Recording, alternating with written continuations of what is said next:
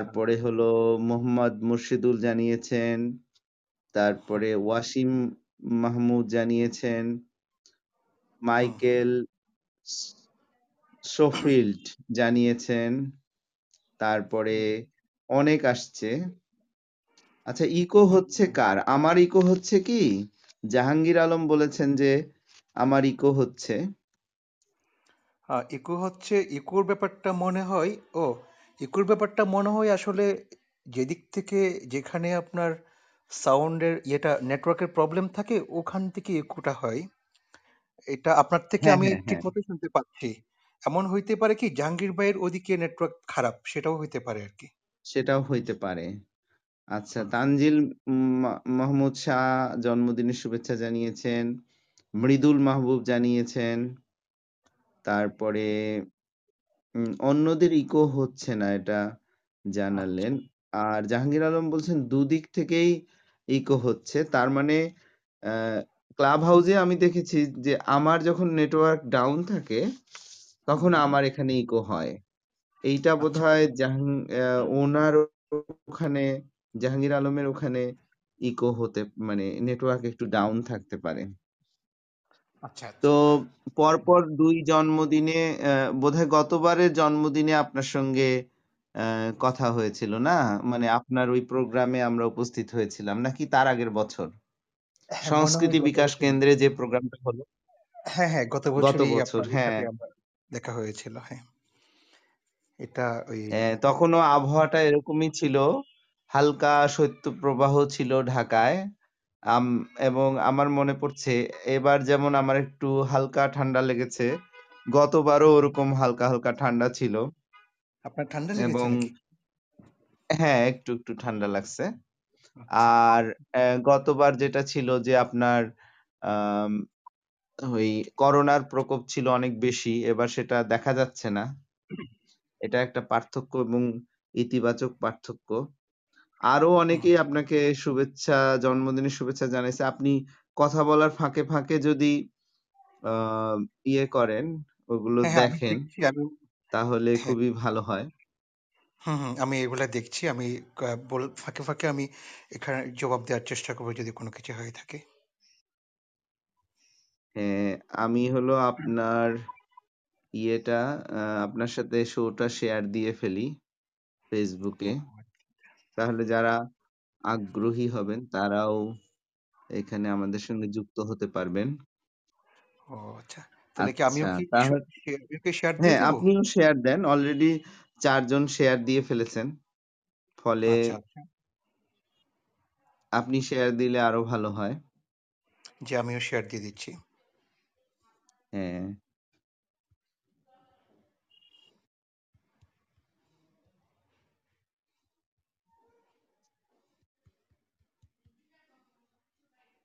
আমাদের সঙ্গে অনেকেই যুক্ত হয়েছেন। কেউ একজন হাতও তুলেছিলেন। ও আচ্ছা আগের যিনি হাত তুলেছিলেন তার হাতটাই দেখাচ্ছে এখনও। আশা করি আপনি এর মধ্যেই শেয়ারও দিয়ে ফেলেছেন। হ্যাঁ, শেয়ার দিয়ে ফেললাম এখন। আচ্ছা। তো এই জন্মদিন দিয়েই কথা শুরু করি। হ্যাঁ? তো আচ্ছা। জন্মদিন উপলক্ষে মানে গতবারের ওই আয়োজনটা আমার খুব ভালো লেগেছিল। তো এবারও আপনার সঙ্গে একভাবে ঘটনাচক্রে কথা হয়ে যাচ্ছে জন্মদিন উপলক্ষে। তো জন্মদিনের ব্যাপারটা আপনি বলেন যে জন্মদিনের ব্যাপারটাকে আপনি কীভাবে দেখেন? আসলে মানে আমাদের তো আমাদের যে বয়স, মানে আমাদের যে এনভায়রনমেন্ট থেকে বড় হওয়া, এখানে জন্মদিন বলে কোনো ব্যাপার ছিল না আসলে। হ্যাঁ, মানি আমাদের যেটা বড় হওয়া, এই বড় হওয়ার স্মৃতিতে কোনো জন্মদিন ছিল না। জন্মদিন ব্যাপারটা আমরা দেখতে পাচ্ছি আমাদের পরের জেনারেশনগুলোর ভেতরে আরকি। অথবা কোনো বিখ্যাত জনদের জন্মদিন দেখতেছি। কিন্তু সাধারণ ফ্যামিলিতে জন্মদিন ব্যাপারটা সেরকম ছিল না আমাদের সময়ে। সেজন্য নিজের একটা জন্মদিন থাকবে এটা নিয়ে কখনো ভাবার সুযোগই হয় নাই। হ্যাঁ। আচ্ছা, এখন কি মানে এই যে ধরেন জন্মদিনের ব্যাপারটা ছিল না। আমাদের ফ্যামিলি গুলোতে বোধহয় কমনলি এই জিনিসটা আছে। সেটার কারণ যে শুধু কোনো একটা দৃষ্টিভঙ্গি তা না। আমার কাছে সবসময় মনে হয় যে এর পেছনে একটা বোধহয় আ অর্থনৈতিক ব্যাপার ছিল আর কি যে আচ্ছা। জন্মদিনটা ঘট ঘটা করে পালন করার ক্ষেত্রে এটা তো একটা খরুচে ব্যাপার আছে এর সঙ্গে। একটা গিফট দেওয়ার ব্যাপার আছে, কেক কাটার ব্যাপার আছে, সেগুলো আছে।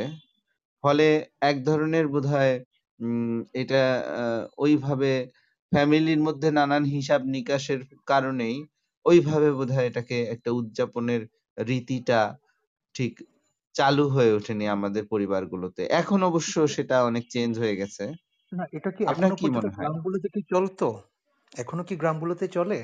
যেমন আমরা গ্রামে বড় হয়েছি তো মানে ছোটবেলাটা তো আমাদের গ্রামে কাটছে। ছোট হ্যাঁ, আমারও তাই। আচ্ছা। গ্রামগুলোতে আমি এই জন্মদিন ব্যাপারটা তেমন দেখি নাই আরকি। কিন্তু আমরা শহরে আসার পর দেখলাম মানি মানে খুব একদম খুব নরমাল ফ্যামিলি গুলোতেও জন্মদিন ব্যাপারটা পালন করা হচ্ছে নানানভাবে। আমরাও আস্তে, আস্তে এগুলা মানে তখন শুরু হয়ে গেছে আরকি। হ্যাঁ। উম আমা আমার কাছে মনে হয় যে এই জিনিসটা মানে জন্মদিনের ব্যাপারটা এক ধরনের মানে বাংলাদেশে বা আমাদের ফ্রেন্ড সার্কেলে বিশেষভাবে চালু হওয়ার পেছনে বোধহয় সামাজিক যোগাযোগ মাধ্যমের কোনো একটা ভূমিকা আছে। ডেফিনেটলি আছে, আছে, আছে কি? আছে, আছে একদম।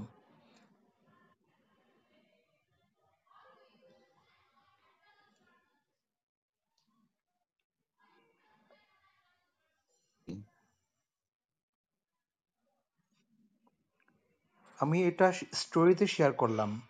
রিয়া? শেয়ার করার কথা বললেন, আমি ওখানে শেয়ার করি। রিফাত আমার কথা শুনতে পাচ্ছেন কি? এখন শুনতে পাচ্ছি। মাঝখানে একটু কেটে গেল মনে হয়। ও আচ্ছা, আচ্ছা। ওই যে রিয়ার পরামর্শ মোতাবেক? জি, জি, জি। হ্যাঁ, হ্যাঁ, হ্যাঁ।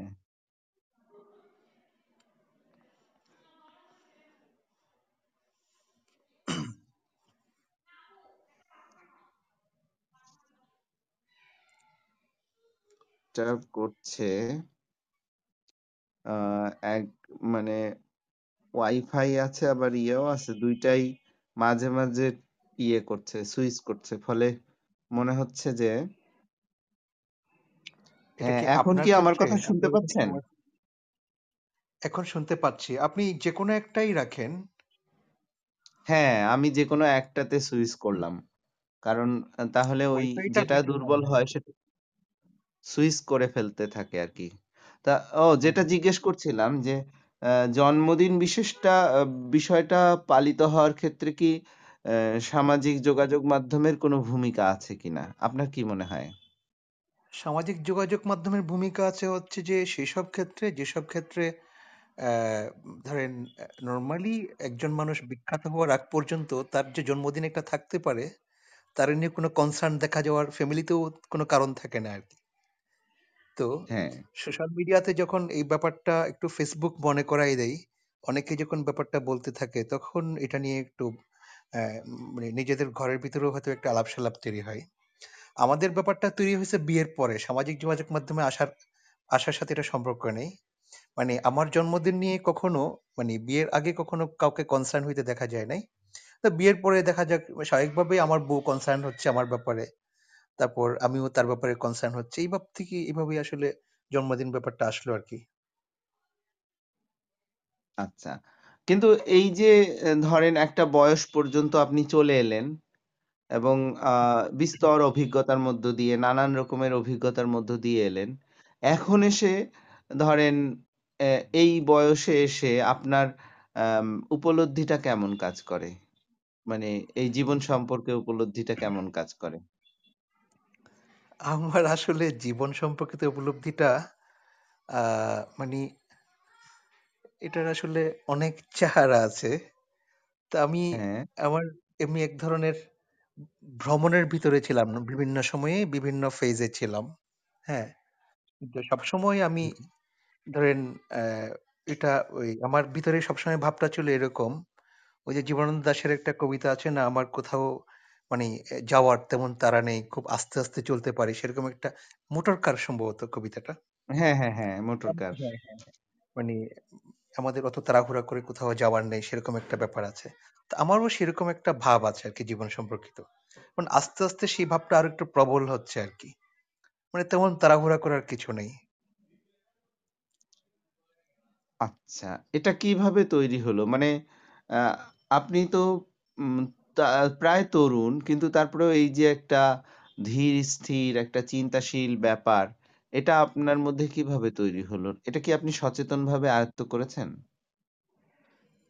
উম না মনে হয়। এটা মানে এটা সচেতনভাবে আয়ত্ত করার ব্যাপার থাকতে পারে যদি আমার খুব ধরেন খুব সচেতনভাবে আমি একটা ক্যারিয়ার গঠনের ব্যাপার যদি থাকে। কিন্তু আমাদের যেটা চিন্তা ভাবনা সেই চিন্তা ভাবনাটা আসলে আমাদের মানে ছোটবেলা এবং কৈশোরের পড়া মানে কৈশোরের যেটা আ ধরেন আ মানে যারা চিন্তাভাবনা করে তাদের এই চিন্তাভাবনা করার শুরুটা তো হয় আসলে একদম কৈশোর থেকে।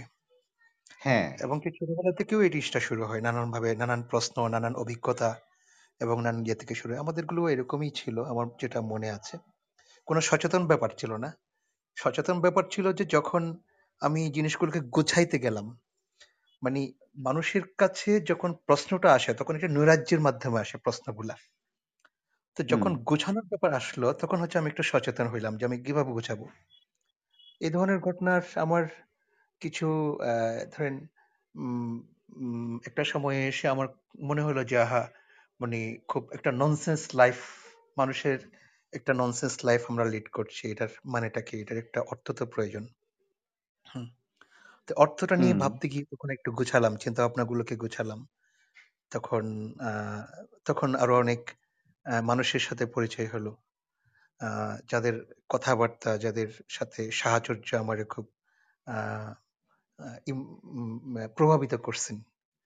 সেরকম একজন মানুষ আছেন আমাদের একজন স্যার আছেন। মনিউদ্দিন আহমেদ খান উনার নাম। আপনি হয়তো নাম শুনে থাকবেন আমার কাছ থেকে মাঝে মধ্যে।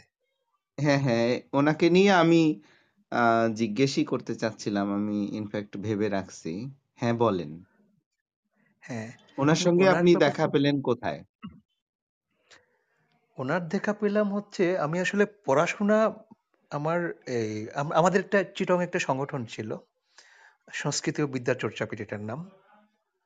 তো এখানে হ্যাঁ, আমরা, আমরা হচ্ছে যে চেষ্টা করতাম বিভিন্ন জন বিভিন্ন মানে খুব ডিফারেন্ট যে চিন্তাভাবনার মানুষজনগুলো নিয়ে এসে তাদের কথাবার্তাগুলো শোনা এবং তাদের সাথে ইন্টারেক্ট করার চেষ্টা করা।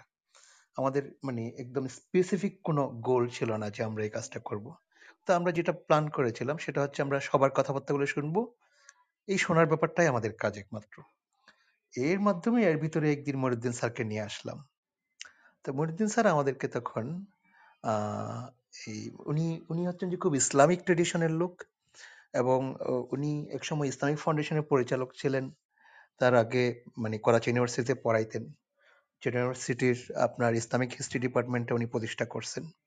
আর উনার হিস্ট্রির উপরে উনার যথেষ্ট কাজ আছে, যেগুলো খুব বাংলাদেশে খুব আপনার মানে বেঙ্গল মুসলিমের যে হিস্ট্রি, এটাতে ওনার কাজগুলোকে খুব গুরুত্বের সাথে ধরা হয় আর কি তো উনি আমাদেরকে আসার পরে উনি আমাদেরকে কিছু আমাদের প্রথম যে ক্লাসটা নিয়েছিলেন ক্লাস বলতে ওনারটা আমরা ক্লাস হিসেবে ইয়ে করছিলাম যে উনি আমাদের একটা ক্লাস নেবেন। প্রথম ক্লাসটা নিয়েছিলেন হচ্ছে আলহামদুল তাফসির। আচ্ছা। হ্যাঁ তো আমি খুব বিরক্ত সহকারে ওখানে গেছিলাম প্রথম দিকে। কিন্তু উনার ক্লাসের ভিতর ঢুকে এত মুগ্ধ হলাম কারণ হচ্ছে কি উনার আহ, উনার যেটা পদ্ধতি পদ্ধতিটা ছিল এমন আহ, মানে ধরেন উনি উনার উনি আমাদেরকে গল্প গল্প করতে করতে ক- মানে আলহামদুটা বুঝাচ্ছিলেন আর কি। উনার যে আমি আহ, আলহামদুটা পড়লাম পড়ার পরে আমি আসলে আহ অনেক অনেক ভাবে পড়লাম। পরে কোনোভাবে বুঝতে পারলাম না যে আলহামদু শব্দের অর্থ কি হইতে পারে। হুম, হ্যাঁ, তো তখন বলে যে আমি এটা এটা ইয়ে করার জন্য নানান রকম বইপত্র ঘাটলাম তাফসির কারকদের তাফসির ঘাটলাম তারপর লাইব্রেরি গুলা সব তন্ন করলাম। সবাই দেখতেছে আলহামদু শব্দের অর্থ হচ্ছে যে আপনার প্রশংসা। হ্যাঁ কিন্তু আমার মন ভরতেছে না। তখন আমি আল্লাহরে বললাম, আল্লাহ, এইগুলা তো আমার কেউ আলহামদু অর্থ শিখাইতে পারতেছে না, তুমি আমারে শেখাই দাও। তখন আল্লাহ আমারে বলল যে, তুমি কোত্থেকে শিখতে গেছিলা? বলে যে, আমি এই যে তোমার তাফসিরগুলা পড়লাম, এই বইপত্র পড়লাম, এই করলাম। তখন আল্লাহ আমারে বলল যে বলে তুমি মূর্খদের কাছে যাও। আমার কোরআন তো তুমি জ্ঞানীদের কাছ থেকে বুঝতে পারবে না মূর্খদের কাছে যাও। মূর্খরা তোমাকে কোরআন বোঝাবে। তো বলে যে আমি মূর্খদের কাছে গেলাম গিয়ে জিজ্ঞেস করলাম যে তোমরা আলহামদুলিল্লাহ কখন বলো? তো মূর্খ বলে যে বলে যে আমার যখন পেট ভর্তি করে ভাত খাই তখন আলহামদুলিল্লাহ বলি। আচ্ছা। হুম। হ্যাঁ, তখন যে মনিরুদ্দিন স্যার যেটা বললেন বলে যে তার মানে তো আসলে ভাত খেয়ে তো মানুষের প্রশংসা করা যায় না। ভাত খাওয়ার পর যেটা ঢেকুর উঠে সেটা হচ্ছে কৃতজ্ঞতার ঢেকুর। হুম। হ্যাঁ তো প্রশংসা তো হচ্ছে যে তাই যেটা হচ্ছে যে আসলে মানুষকে আপনি প্রশংসা করার আহ, মানে একটা যোগ্যতাও থাকার ব্যাপার আছে আপনার। আবার প্রশংসা ব্যাপারটা এমন যে আপনি অতিরিক্ত ব্যাপারও থাকতে পারে সেখানে। কিন্তু হুম, কৃতজ্ঞতার হুম। ভিতরে কোনো অতিরিক্ত ব্যাপার থাকে না। কৃতজ্ঞতার ভিতরে কোনো রকম মানে আপনার নিজের যোগ্যতার ব্যাপার থাকে না। যার প্রতি কৃতজ্ঞ হচ্ছেন তার ব্যাপার।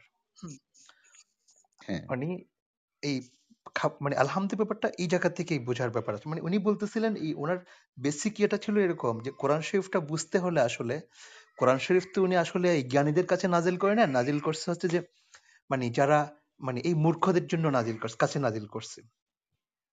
তো মূর্খরা কোরআন শরীফকে যেভাবে বুঝে সেই বোঝাটা আগে বোঝা জরুরি জ্ঞানীদের কাছে যাওয়ার আগে।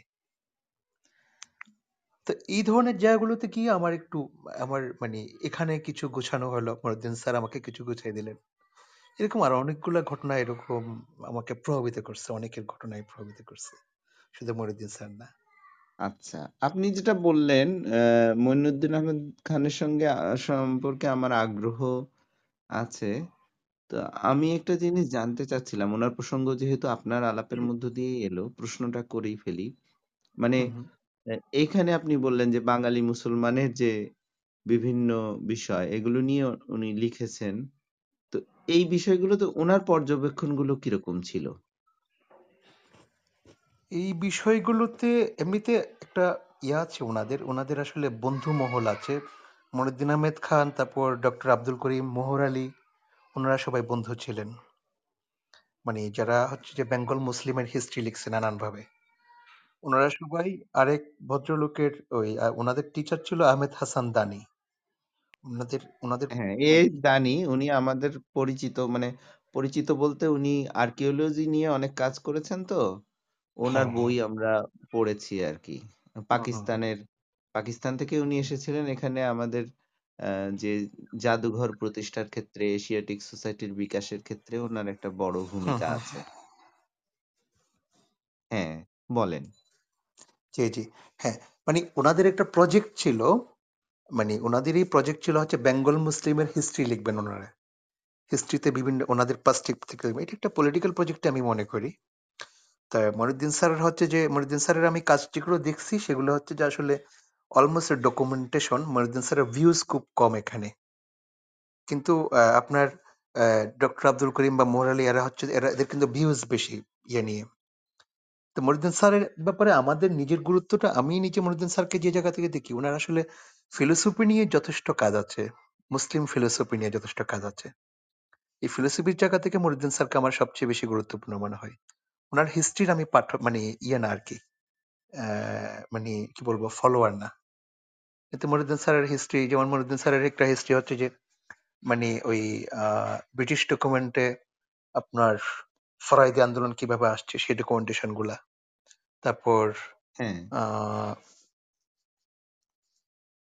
আপনি কি শুনতে পাচ্ছেন আমার কথা হ্যাঁ, হ্যাঁ শুনতে পাচ্ছি। আমার এখানে সাউন্ড হঠাৎ ছোট হয়ে গেল কেন হ্যাঁ, আপনার সাউন্ড অ্যা ছোট হয় ছোট হইছে? এখন ঠিক আছে? এখনও ঠিক নেই আপনার সাউন্ড অনেক ছোট হয়ে গেছে ও আচ্ছা কিন্তু আমি আপনাকে স্পষ্ট শুনতে পাচ্ছি। আমার ধারণা আচ্ছা অন্যরাও স্পষ্ট শুনতে পাচ্ছেন। না কিছু একটা হয়েছে বলতে আমার এখানে আপনার সাথে কথা বলতে বলতে হঠাৎ একটা কল চলে আসলো কল কেটে দিলাম তখন সাউন্ডটা ছোট হয়ে গেল হ্যাঁ, এইটা একটা ঝামেলা। এটার একটা পদ্ধতি আবিষ্কার করতে হবে। দেখি একটু গবেষণা করতে হবে। এটা কি আমি আচ্ছা একবার লিপ। করে আবার টুকলে ঠিক হয়ে যাবে দেখেন তো কথা একবার না করে আমি একটু এটা করে দেখি হ্যাঁ, আবার ঢোকেন তো।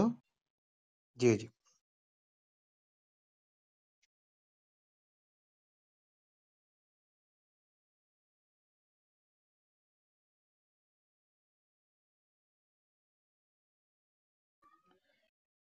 হ্যাঁ এখন বলেন দেখি শুনতে পাচ্ছি কিনা? হ্যাঁ, এখন ঠিক আছে এখন কি আমার কথা শুনতে পাচ্ছেন এখন আরও শুনতে পাচ্ছি স্পষ্ট করে? একদম শুনতে পাচ্ছি এখন ঠিক আছে হুম ঠিক আচ্ছা, আছে। হ্যাঁ, বলছিলেন যে উনার আ philosophical কাজ নিয়ে বলছিলেন। মানে আ ফরাজি আন্দোলনের documentation নিয়ে উনার একটা কাজ আছে। কিন্তু ওটা আপনি শুধু বলছিলেন যে হুম। জি, হ্যাঁ উনার বলেন। philosophical কাজ আপনার কাছে এর চেয়েও বেশি গুরুত্বপূর্ণ মনে হয়। হ্যাঁ, হ্যাঁ, হ্যাঁ। আমার মনে হয় আরকি। আ philosophical কাজগুলো কি, কি? মানে উনার philosophical কাজগুলো কি, কি? এটা আসলে আমার মনে হয় আমাদের এই ছোট পরিসরে মনে হয় এত ডিটেইলে যাওয়া ঠিক হবে না এমনি উল্লেখ উল্লেখ করার জন্য জাস্ট মানে যারা শুনছেন, তারা যেহেতু হ্যাঁ, অনেকেই হয়তো ওনার সঙ্গে পরিচিত না। আমি নিজেও খুব বেশি পরিচিত না। যেমন আমি হলো মানে ইতিহাসের যেহেতু আমি আর্কিওলজি পড়েছি, আমি এই দানির নাম বা অ্যা হিস্ট্রি বইগুলোর সাথে খুব ইজিলি কানেক্ট করতে পারি। বা। আব্দুল করিমের সঙ্গে তো আবলু আব্দুল করিম তো আমাদের পাঠ্যই ছিলেন। এবং পরে আমি হলো ওনার বই নিজের আগ্রহে অনেক সংগ্রহ করেছি এবং পড়েছি। ফলে আব্দুল করিম নিয়েও আমাদের একটা আন্ডারস্ট্যান্ডিং আছে। তো মনিউদ্দিন আহমেদ খানের ফিলোসফিক্যাল কাজগুলো জাস্ট উল্লেখ করা আরকি। মানে যে এই, এই কাজগুলো বিশেষভাবে আমরা লক্ষ্য করতে পারি। সেটা মনে হয় আমাদের যারা শুনছেন কথা, তাদের একটা উপকারে লাগতে পারে। একটা বিখ্যাত কাজ আছে। সেটা হচ্ছে যে আপনার মানে ইসলামী দর্শন চিন্তার পটভূমি। এটা উনার দ্বিপর্বের কাজ আছে, দ্বিপর্বের বই আছে। দ্বিতীয় বইটা এখনও পাবলিশ হয় নাই। এটা পাবলিশ হওয়ার কথা ছিল। কিন্তু এটাই হয়নি। এই কাজটা আমার কাছে খুব গুরুত্বপূর্ণ মনে হয় মনিউদ্দিন স্যারের। এটা নিয়ে মানে আ মানে কোনো একটা সময় হয়তো ডিটেইল আলাপ করা যাবে পরে। তারপরে হচ্ছে যে উনার আ উনার ধরেন আরেকটা জিনিস হচ্ছে যে ইসলামিক যুক্তিতত্ত্বের পটভূমি নিয়ে একটা কাজ আছে। ওনার কাজগুলো হচ্ছে যে খুবই আপনার, আ ইয়ে ধরনের, আ, উম, কি বলব? মানে আ, যেমন মানে যুক্তি ব্যাপারটারে ইসলাম কীভাবে ডিল করে, দর্শন যে হ্যাঁ। ব্যাপারটারে কীভাবে ডিল করে, চিন্তা ব্যাপারটারে কীভাবে ডিল করে, এইটা নিয়ে উনার কিছু বেসিক কাজ আছে। আচ্ছা। এবং আ উনার যেটা এইটা তো ইসলামী দর্শন চিন্তার পটভূমি। এটা ফার্স্ট পার্ট শুধু বের হয়েছে। সেকেন্ড পার্টটা পার্ট সেকেন্ড পার্টটা বের হওয়ার কথা ছিল। এখন আমার ইদানিং কোনো ধারণা নেই। এটা স্যার মারা যাওয়ার পরে এই জিনিসটা কাদের হাতে আসছে, কীভাবে আসছে এগুলোর তো একটু এটা তো আসলে একটু মানে ইয়ের ব্যাপার আছে। এটা। পরে বোঝা যাবে আরকি সামনের দিনগুলোতে এটা কীভাবে ইয়ে হচ্ছে। মনিরুদ্দিন স্যার মারা যাওয়ার পরে উনার যারা ছাত্র আছে, মানে যারা বিশ্ববিদ্যালয়ে উনার ছাত্র ছিলেন বিভিন্ন সময়ে, উনার পিএইচডি উনি অনেকের পিএইচডি থিসিস করাইছেন এরকম লোকজন আছে না? আ তাদেরকেও হ্যাঁ, মনে হয় এগুলো করতে এগিয়ে আসেন নাই।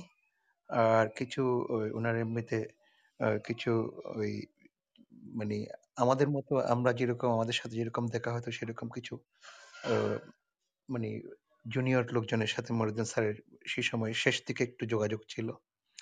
আ তারাও কীভাবে কি করছে আমার জানা নেই আরকি। উনি কি আ জুনিয়রদের সাথে মিশতে খুব পছন্দ করতেন?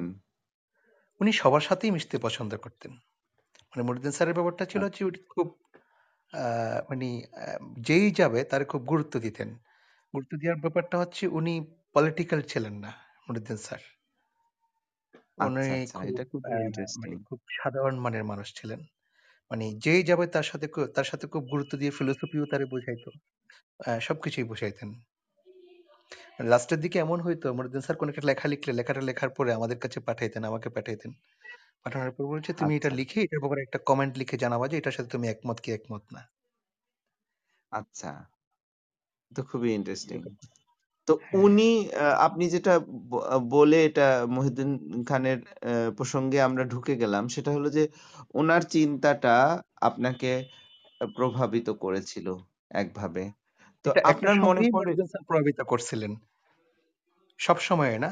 একটা সময় মনিরুদ্দিন স্যার প্রভাবিত করছিলেন। এ এক সময় একটা প্রভাবিত করেছিলেন এবং সেই বয়সটার কথা কি আপনার মনে আছে? যে এই বয়সে গিয়ে আপনি তার দেখা পেয়েছিলেন এবং সেই সময় আপনার চিন্তাকে উনি নাড়া দিয়েছিলেন?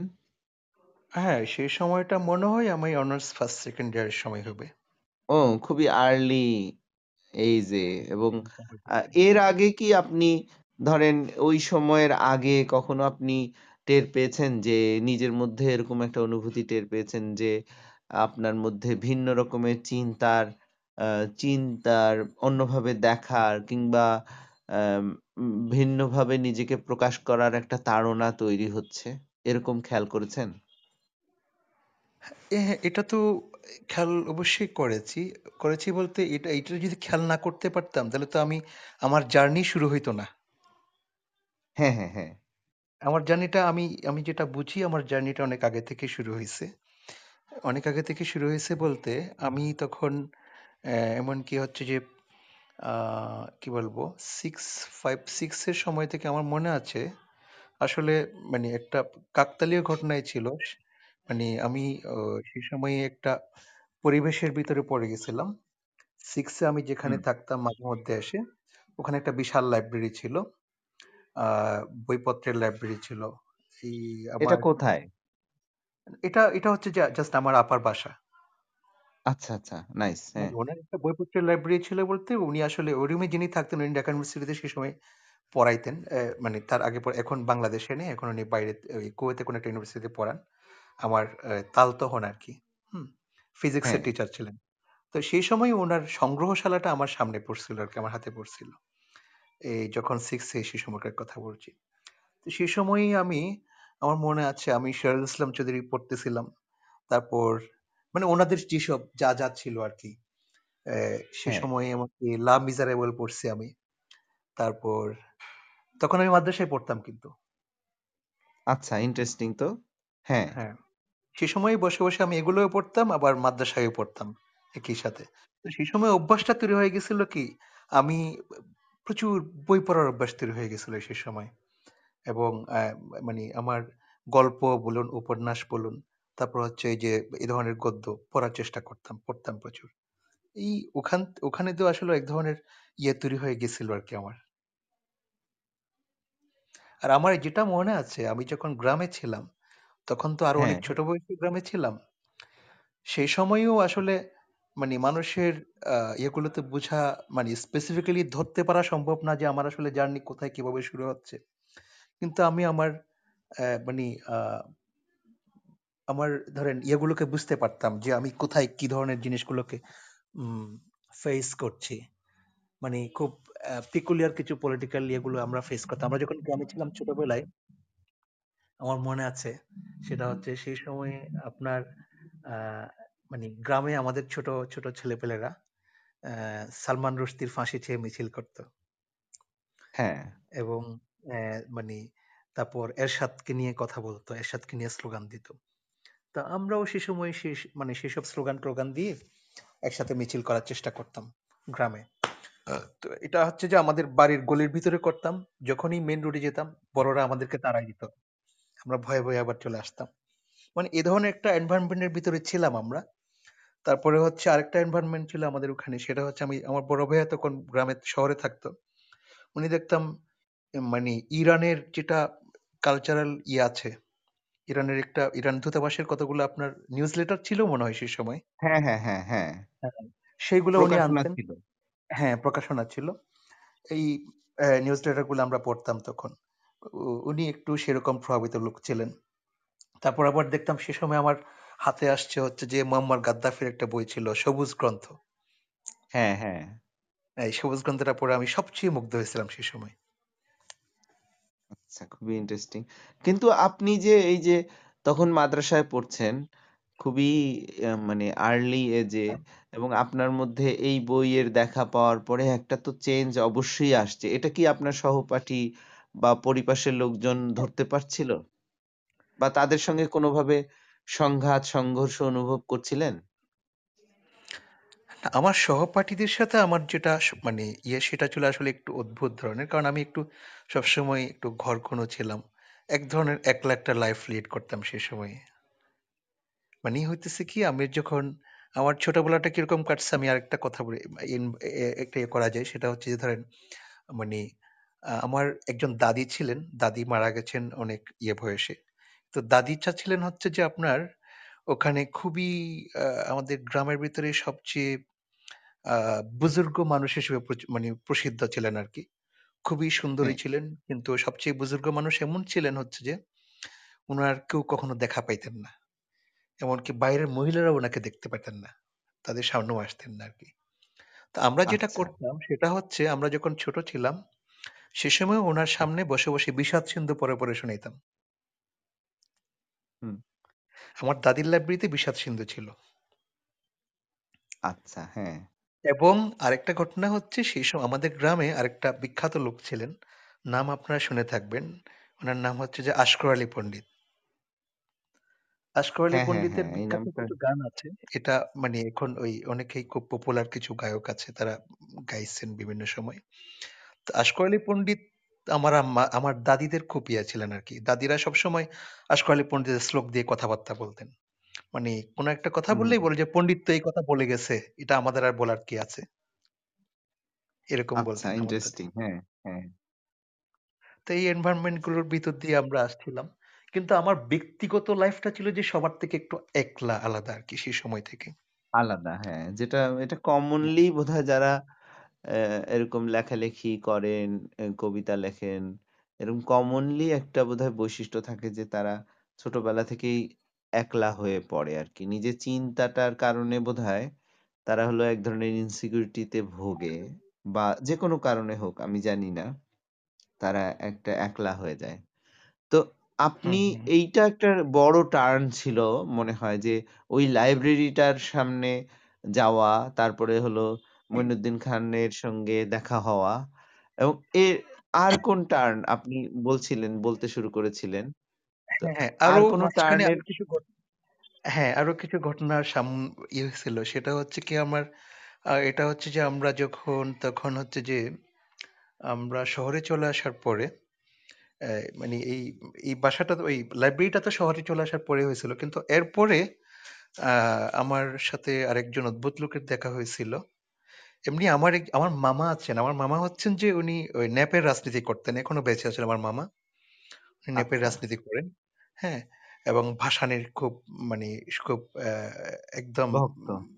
হ্যাঁ ভক্ত আর কি উনি ভাসানী রিসার্চ ফাউন্ডেশনের সাথে জড়িত আছেন চিটং এ তো ওনার এক বন্ধু ছিলেন ওনার বন্ধুটা ছিলেন হচ্ছে যে আহ পূর্ব বাংলা কমিউনিস্ট পার্টির নেতা ছিলেন সশস্ত্র রাজনীতি করতেন। তো আমরা আমার মামা ছিলেন যে সংসার টংসার কখনো করেন নাই। আমার নানি ওনাকে খোঁজার জন্য মাঝে মধ্যে চিটং শহরে আসতেন।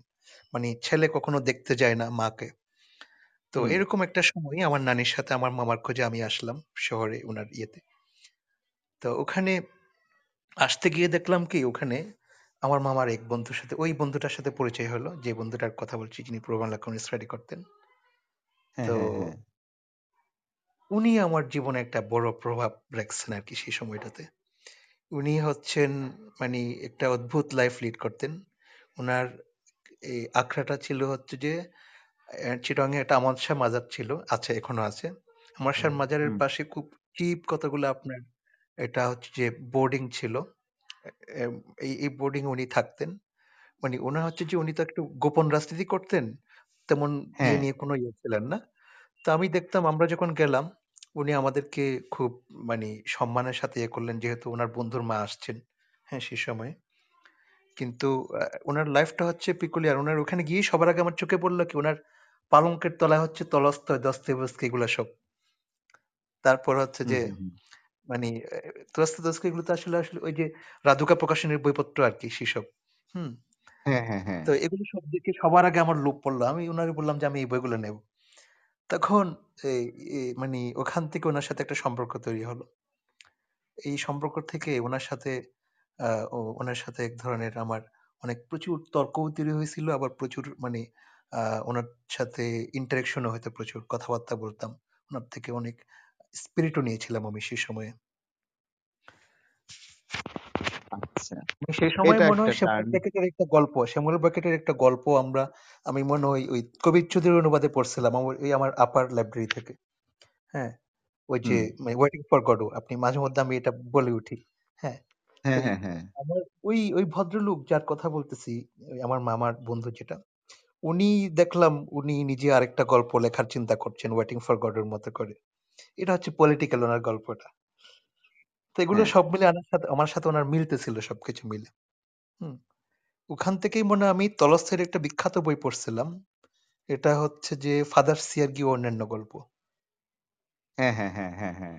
ফাদার সিয়ারগি গল্পটা বাহ! ছিল এটা হচ্ছে যে আমার জীবনে মোড় ঘুরে দেওয়ার মতো একটা গল্প ফাদার সিয়ারগিটা মানে আচ্ছা, হ্যাঁ, আমাদের ভিতর তো খুব এক ধরনের একটা ইন্টারেস্টিং। ধর্ম ভাবনা ছিল ইসলাম ভাবনা ছিল হুম এই ইসলাম ভাবনাটার তো এক ধরনের চরিত্র আছে নানা রকম আপনার আহ কি বলব ধর্ম ভাবনাগুলোর একটা চরিত্র আছে সাম্প্রদায়িক চরিত্র আছে আবার মানে গোষ্ঠীগত স্বার্থের চরিত্র আছে পরিচয়গত চরিত্রের ব্যাপার আছে।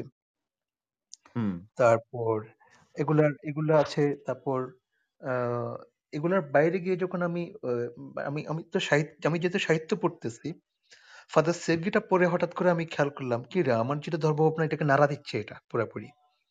মানে হুম, ওখানে হুম, যেটা হুম। দেখাচ্ছে তলস্তয় সেটা হচ্ছে কি মানে একটা একটা সাধক মানে সে পাদ্রী ছিল মনে হয় এখানে।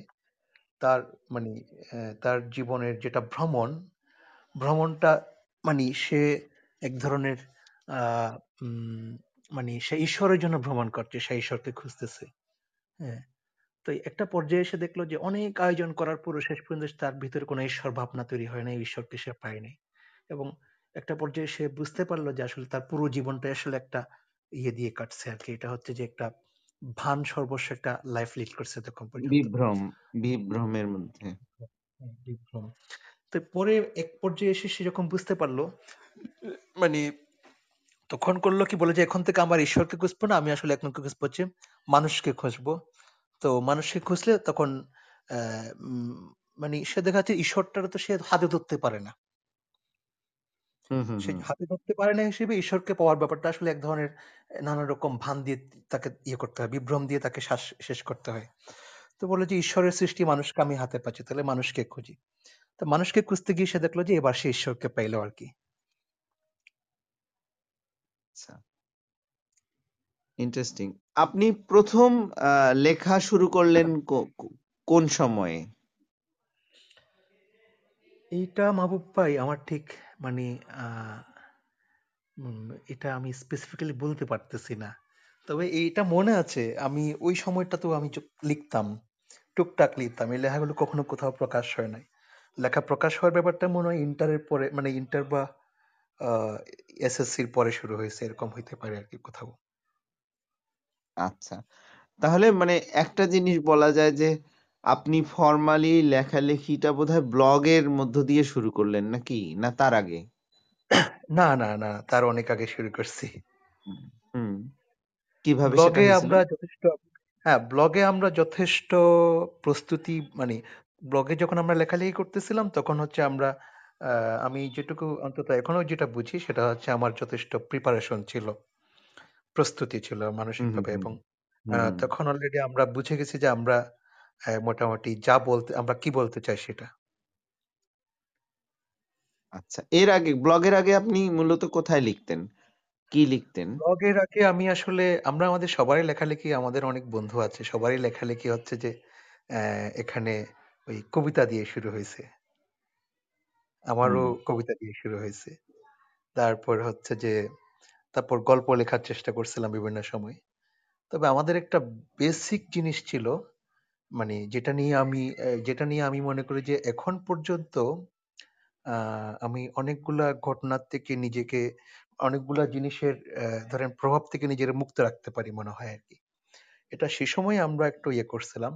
আহ, সেটা হচ্ছে যে হুম, মানে আমরা যখন কবিতা লিখতেছিলাম সে সময়ে আমার একটা সচেতন সিদ্ধান্ত ছিল যে কারণ আমি দেখতেছি কি যারা কবিতা লিখতেছে বা কবিতা লিখে ধরেন এক ধরনের একটা পরিচয় নির্মাণ করছে। এই ব্যাপারগুলো আমি খুব বোরিং লাগতেছিল। হ্যাঁ? এবং এই এটার একটা চরিত্র আছে। চরিত্রটা হচ্ছে কীরকম? মানে কবি হয়ে ওঠা তারপর নিজেকে কবি বলা। এগুলোর ভিতরে একটা মানে কেমন মিনমিনে ব্যাপারও ছিল। এটা এখন। যদি তখন হয়তো এটা ব্যাখ্যা করতে পারতাম না তখন। মানে এই মিনমিনে ব্যাপারটা কি? এখন হয়তো অনেক স্পষ্টভাবে ব্যাখ্যা করতে পারি। মিনমিনে ব্যাপারটার ভিতরে অনেক কিছু আছে। রাজনৈতিক ব্যাপার আছে অ্যাপলিটিক্যাল থাকার ব্যাপার আছে সমাজ থেকে দূরে থাকার ব্যাপার আছে কিন্তু তখন এটুকু বুঝতাম যে এই জিনিসগুলো আমার হওয়া চলবে না কিন্তু কবিতা আচ্ছা, লিখতাম আমরা চিন্তা করতাম যে আমরা কবিতা লিখব খুব মানে কোন রকম কবিতার মানে কবি পরিচয় নির্মাণ করা ছাড়াই আচ্ছা। হ্যাঁ, হ্যাঁ, হ্যাঁ। কবিতার আনন্দে কবিতা লেখা। হ্যাঁ, হ্যাঁ। কবিতার আনন্দে কিনা বলতে পারব না। এটা তেমন বেশি নিষ্পাপ কিছু ছিল বলেও মনে হয় না আরকি। হুম, এটা মোর। পলিটিক্যাল কিছু ছিল। মানে এমন না যে আমি মনের আনন্দে কবিতা লিখতেছি, এরকম কিছু না আরকি। কিন্তু কবি পরিচয়ের প্রতি কি একটা অনীহা ছিল কি? ছিল, অবশ্যই ছিল। আচ্ছা অবচেতন না, একদম? সচেতনে সচেতনে একটা অনীহা ছিল। অনীহা ছিল এই কারণেই যে সেই সময়েই যারা আমাদের সামনে কবি পরিচয়ে হাজির ছিল, তাদের প্রতি অনীহা ছিল। এবং তাদের ভাবভঙ্গি থেকে শুরু করে তাদের যেটা মানে কি বলব? পলি পলিটিক্যাল ইয়ে এগুলা কোনোটাই আমি ওন করতে পারতাম না। বোঝাপড়ার ওন করতে পারতাম না। আমি দেখতাম যে কি আমি যেটুকু বুঝি, অন্তত বোঝার চেষ্টা করি, সেটুকু আমাদের যারা কবিতা নিয়ে কথা বলে, কবিতা লিখেন, তারা এটুকু বুঝার ক্ষমতা রাখেন না মনে হয়েছে সেই সময়ে। ওরকম কবি বললে কার কার ছবিটা আপনার সবার আগে ভাসে? মানে আমি ধরেন শামসুর রহমানকে আমি কখনোই কবি হিসেবে আমার প্রভাবিত করতে পারেন নাই আমাকে শামসুর রহমান। হুম, হুম, হুম, আমি আমি আমি যখন মাদ্রাসায় পড়তাম সেই সময়ে এটা একটা একটা আরেকটা ঘটনা ছিল চিটং এ আপনার পাবলিক লাইব্রেরি ছিল। আমাদের এটা হচ্ছে এখনকার যেটা মুসলিম হল, মুসলিম হলের পাশে একটা পাবলিক লাইব্রেরি ছিল। তো আমি যেটা হইতো সেটা হচ্ছে যে আসলে আমার আমি মাদ্রাসা ছিল হচ্ছে যে পাবলিক লাইব্রেরি একটু দূরে। তো আমি বেশিরভাগ সময় মাদ্রাসা থেকে ক্লাস ফাঁকি দিয়ে পাবলিক লাইব্রেরিতে চলে আসতাম। তো হুম। পাবলিক লাইব্রেরিতে গিয়ে আসলে আমার কাজ ছিল যে হচ্ছে শুধু কবিতা পড়া। আমার মোটামুটি বাংলার আধুনিক কবিতা মানে কাউকে তেমন বাদ রাখি না আরকি সে সময় পড়তাম। প্রচুর পড়তাম কবিতা। হুম, হুম, হুম। একদম আ এ বিষ্ণু উদয় থেকে শুরু করে মানে তেমন এমনকি আবুল হোসেনের মতো লোককেও পড়ছি আমি। আচ্ছা, নাইস। এরপরে আমরা যখন আপনার দেখা আমরা পেলাম ব্লগে। তখন হলো মনে হয়েছিল আমাদের প্রাথমিকভাবে যে রিফাত হাসান ওই যে গত জন্মদিনে যেটা আমি বলছিলাম যে অনেকেই হ্যাঁ, হ্যাঁ। মনে করছিল যে ফরহাদ মজহার, ফরহাদ ভাই হলো রিফাত হাসান ছদ্মনামে লিখতেছে। কেউ, কেউ আমাকে সরাসরি বলছিল যে এটা তো ইনি তো ফরহাদ মজহার। তো। ফরহাদ মজহারের সাথে আপনার ইন্টারেকশন টা কীভাবে ঘটলো? ফরহাদ মাজারের সাথে আমাদের ইন্টারেকশন শুরু হয়েছিল হচ্ছে যে চিটং এ চর্চাপীঠ যেটার কথা বললাম। ওখানে উনি একদিন আসলেন। উনারে আমরা ইনভাইট করছিলাম। ওখান থেকেই ফরহাদ ভাইয়ের সাথে আমাদের পরিচয় এবং মানে যে কারও সাথে পরিচয় মানে তো একটা সম্পর্ক তৈরি হওয়া। ফরহাদ ভাইয়ের সাথে একটা সম্পর্ক তৈরি হয়েছিল সেই সময়ে। খুবই মিনিমাল ছিল এটা সেই সময়ে। হুম, পরবর্তীতে আরও অনেক গভীর হয়েছে। আর ফরহাদ ভাইয়ের সাথে পরিচয় মানে তো আমি মনে করি যে এটা খুবই একটা বৈপ্লবিক ব্যাপার। এখনও মনে করি সে সময় এখন কতটুকু ব্যাপারটা বৈপ্লবিক থাকবে জানি না। মানে এখনকার তরুণদের জন্য। কিন্তু সেই সময়ে আমরা যখন ছিলাম, আমাদের জন্য এটা একটা বৈপ্লবিক ব্যাপার ছিল। মানে ফরহাদ ভাইয়ের চিন্তা থেকে শুরু করে সবকিছু। খুবই প্রভাবশালী ছিল ওনার কোন ব্যাপারটা আপনাকে সবচেয়ে বেশি আকৃষ্ট করছিল? ফরহাদ ভাইয়ের আমার মনে হয় সবস মানে ১ম ফরহাদ ভাই মনে হয় আমারে ইয়ে করছিল ফরহাদ ভাইয়ের মোকাবেলা বইটা। বই আকারে না, তখন তো পত্রিকায় পড়তাম ফরহাদ ভাইকে। হ্যাঁ, হ্যাঁ, যুগান্তরে প্রকাশিত হইতো। এর আগে মনে হয় উনি আজকের পত আজকের কাগজে লিখতেন মনে হয় সে সময়ে। আজকের কাগজে লিখতেন ওটা অন্য আজকের কৃষি? বা এইসব বিষয় নিয়ে ছিল একটা মনে হয়। এরকম মনে হয় কিছু নাকি? ছিল। হুম, হ্যাঁ, হুম, আমি হুম। ঠিক স্পষ্ট মনে করতে পারতেছি না। তবে উনার লেখা কয়েকটা পত্রিকায় পড়তাম। 'প্রথম আলোতেও পড়ছিলাম কিছুদিন। হুম, হুম, হুম। 'প্রথম আলো তো অনেক পরের ঘটনা। 'প্রথম আলো তো একদম আ শেষ দিকে আসছে এবং ইয়ে হয়ে গেছে 'প্রথম আলোর ব্যাপারটা। মানে ফরহাদ ভাইয়ের ব্যাপারটা হচ্ছে কীরকম? ফরহাদ ভাই তো সে সময়ে হচ্ছে যে আমাদ আমাদেরকে আমরা যেসব জিনিসগুলা খুব ক্রিয়েটিভলি ভাবতে চাইতেছিলাম, আমার একটা ব্যাপার ছিল সেটা হচ্ছে যে আমার আসলে ধরেন খুব উম উম মানে একটা ও এ ধরেন আমাকে খুব পিওর কোনো একাডেমিক লেখক কখনো এন্টারটেইন করতে পারেন নাই পারে নাই। হুম, কিন্তু আবার পিওর কোনো ক কাব্য আমাকে এন্টারটেইন করতে পারে না। ফরহাদ ভাই ছিল একটা মাঝামাঝি ব্যাপার। ফরহাদ ভাই ঠিক না একাডেমি না কাব্য। মানে আমার মানে আমার প্রত্যক্ষ প্রশ্নকে উনি ডিল করতেছিলেন সে সময়ে। এখন সে সময় আমারও অনেক জটিল মন ছিল। যে কারণে ফরহাদ ভাই আমার জন্য আমার জন্য খুব পছন্দের ছিল সে সময়ে। আমার এমনও মনে আছে আমার মানে someone আমার কোনো একজন বন্ধুর সাথে মেয়ে তাকে আমি বলতেছিলাম যে, "ফরহাদ ভাই এরকম, এরকম।" তো ফরহাদ ভাইয়ের ব্যাপারে তারে যখন আমি মানে বললাম যে, "ফরহাদ ভাইয়ের কোথাও কোনো একটা কোথাও প্রোগ্রাম হচ্ছে দেখতে বললাম।" ওই যে এরকম মা এরকম হচ্ছে যে আনকালচার লোকটাকে তোমার পছন্দ সে বলতেছিল। কেন? হচ্ছে যে মানে আনকালচার লোক এই অর্থে যে আমরা যেটারে রাগী আ একটা জিনিস আছে না বুদ্ধিজীবীতার যেটা রাগী ভঙ্গি। হ্যাঁ, হ্যাঁ, ফাহাদ ভাইয়ের। ফাহাদ ভাই এবং আহমদ সাফারা হ্যাঁ, হ্যাঁ, এরা হ্যাঁ। সবাই আসলে এটার এটার বাংলাদেশে এবং এই হুমায়ুন এই ৩ জন। এরা হচ্ছে। যে এটার এটার introducer হ্যাঁ? তো এই রাগী ভঙ্গিটা তো সাধারণ মানুষ পছন্দ করবে না। হ্যাঁ, এটাকে আনকালচার। বলবে, তারপরে বলবে। এই ঘটনার কারণে সে অপছন্দ করছে। মানে হচ্ছে যে মানে আমাদের সাথে যারা চলতো সবাই ফরহাদকে পছন্দ করতো না। হুম, হুম, হুম, হুম, বুঝতে পারছি। মানে তারা তাকে হলো এরকম ইয়ে বলল, এক ধরনের সমালোচনামূলকভাবে দেখল আরকি। হ্যাঁ, ফরহাদ মডার্ন ভাই যেকোনো মেয়ে মানুষ পছন্দ না করার মতোই ফরহাদ ভাই কথাবার্তা বলতেন বা তাকে তো ফরহাদ ভাইয়ের কথাবার্তা সে সময় শোনার জন্য তো প্রস্তুতিরও দরকার ছিল। আমি এমন এমনকে দেখতাম বিশ্ববিদ্যালয়ের শিক্ষক ঢাকা বিশ্ববিদ্যালয়ে পড়ান বা কিন্তু ঘটনা হচ্ছে যে ফরহাদ ভাইয়ের মানে বা মানে ফরহাদ ভাইদের কথাবার্তাগুলো সে সময় শোনার মতো তাদের যথেষ্ট প্রস্তুতি ছিল না। বোঝার মতো তো প্রস্তুতি ছিল না। মানে একটা মানে রিক্রিয়েশ এ মানে রিঅ্যাকশন রিঅ্যাকশন রেখে মানে একটা মানে কোন একটা জিনিস বোঝাপড়ার জন্য প্রস্তুত না হলে ফাহাদ ভাইয়ের বোঝাপড়াগুলো কেমন সেটা পরের ব্যাপার। সেটা নিয়ে আমরা এখন নানান আলাপ তৈরি করতে পারি। সে সময় আমরা যে পলিটিক্যাল কোয়েশ্চেনগুলো ডিল করছিলাম, সেগুলোতে ফাহাদ ভাইয়ের রেসপন্সগুলো ছিল সে সময় আমাদেরকে খুবই প্রভাবিত করছিল। হ্যাঁ, সেটা আমাদেরকেও আমাকেও পার্সোনালি খুব প্রভাবিত করছে। বিশেষ করে ধরেন 'মোকাবিলা', 'ভাব আন্দোলন' এই ২ টা বইয়ের কথা তো কোনোভাবেই অস্বীকার করা সম্ভব না। ফরহাদ ভাইয়ের সাথে কি পার্সোনাল ইন্টারেকশন হইতো আপনার? না পার্সোনাল পরে? ইন্টারেকশন ফাহাদ ভাইয়ের সাথে সেইরকম হইতো না, কখনোই হইতো না। মানে আমি হচ্ছে কি আমার একটা স্বভাব হচ্ছে যে মানুষের সাথে পার্সোনালি খুব বেশি তর্ক করতাম না। বিশেষ করে গুরুজনদের সাথে, বড়দের সাথে।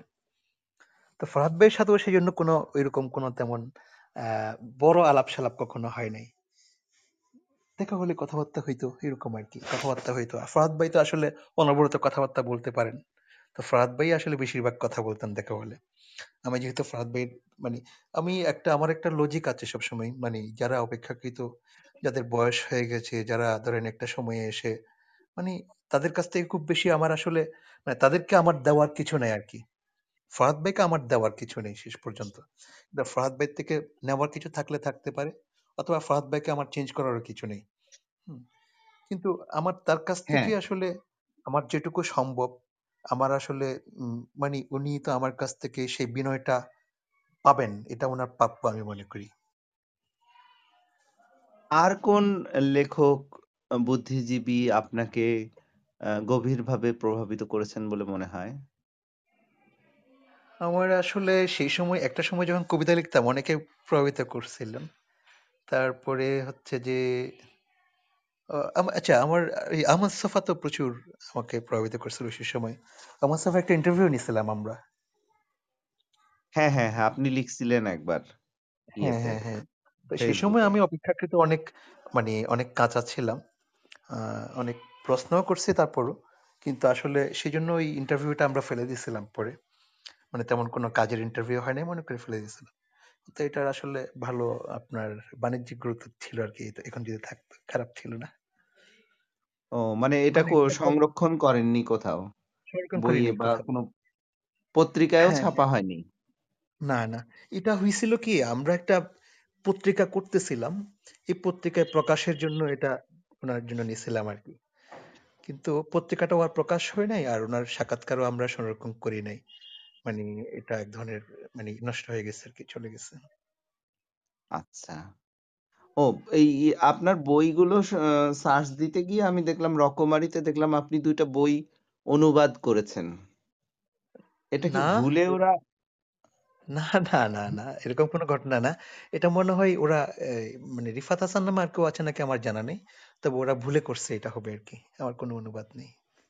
ও ভুলে করছে তাহলে। ২ টা বই আপনার নামের ওখানে গিয়ে দেখবেন যে ২ টা বই আপনার অনুবাদ বই ২ টা উম আপনার নামে ওখানে এন্ট্রি করা আছে আরকি। তো বই প্রসঙ্গে আসি। আপনার বইয়ের যে কনসেপ্ট সেটা আমার কাছে খুব ইন্টারেস্টিং মনে হয়।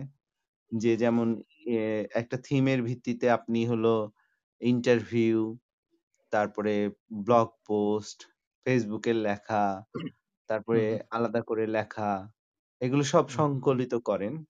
তো এই বইয়ের আইডিয়াটা আপনার মাথায় কীভাবে এলো?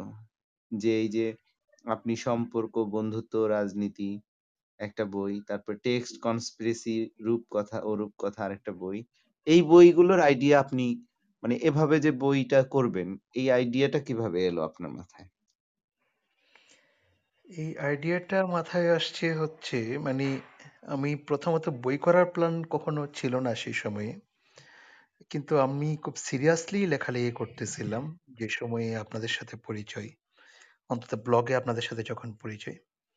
হ্যাঁ, তো এই সেই সময়ে সিরিয়াসলি লেখালেখি করছিলাম। এখন মনে হলো যে আমরা যে লেখালেখিগুলো করছি এগুলার একটা মানে আহ, মানে এগুলার একটা গুরুত্ব দাঁড়াইছে এবং এটার গুরুত্বটাকে আমরা আসলে আরও বেশি গুরুত্ব দিয়ে এটাকে মানে আহ, গুরুত্ব তৈরি করা দরকার আর কি মানে এটার প্রভাবটা আরও একটু বিস্তারিত বিস্তৃত করা দরকার।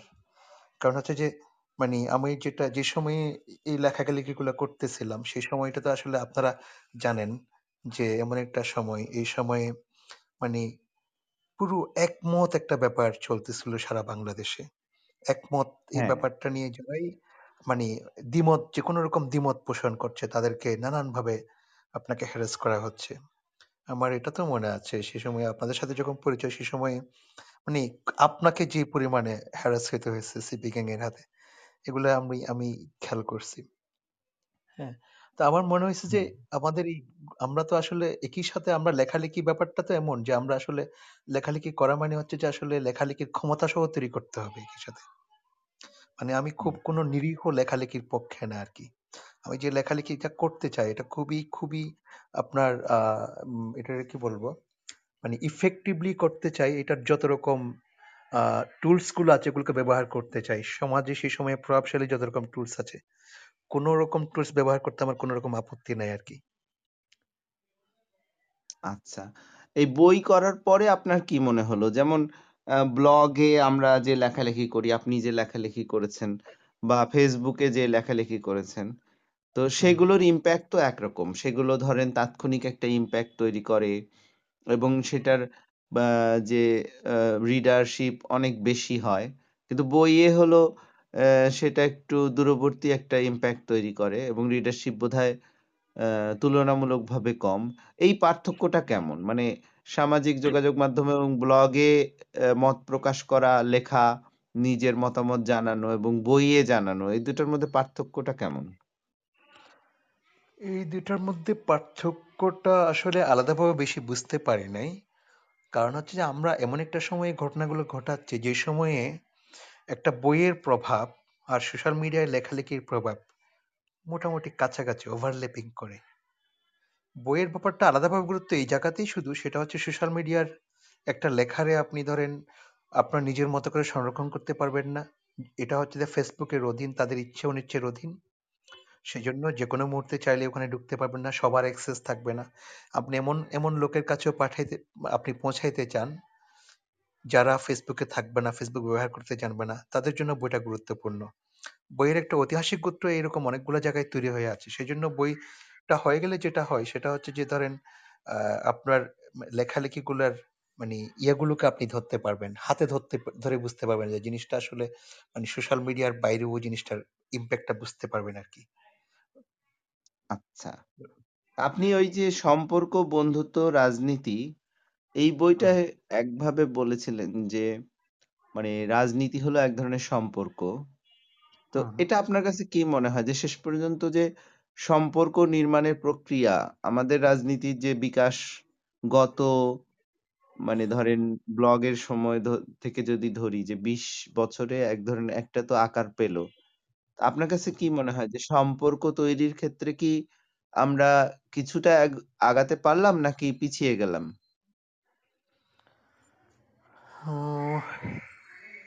এটা একটু অবশ্যই স্পেসিফিক্যালি বলা শক্ত। হ্যাঁ, আমি যে সম্পর্কের কথা বলছি সেই সম্পর্কটাকে আমি অনেকভাবে একটু বোঝার চেষ্টা করি আর কি। মানে এটা হচ্ছে যে মানে আহ, আহ, ধরেন আহ, কিছুটা ইবনে খলদুনের একটা ইয়ে আছে আসাবিয়াত আছে।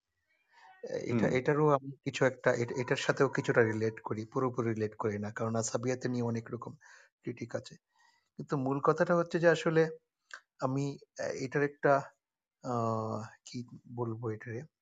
মানে পৃথিবীতে মানুষের যেটা আহ, ভ্রমণ যেটা মানুষের ভ্রমণ এটার একটু ব্যাখ্যা করার চেষ্টা করি সম্পর্ক দিয়ে। সম্পর্ক বন্ধুত্ব এবং রাজনীতি দিয়ে। এটা হচ্ছে ধরেন মানে এটা আমাদের এখানে বয়ানগুলো কীভাবে তৈরি হয়? মানুষ সম্পর্কিত হয় ধর্ম দিয়ে তৈরি হয়? অথবা মানুষ সম্পর্কিত বয়ানগুলো তৈরি হয় না অন্য কিছু পলিটিক্স দিয়ে তৈরি হয় মানুষ সম্পর্কিত বয়ানগুলো?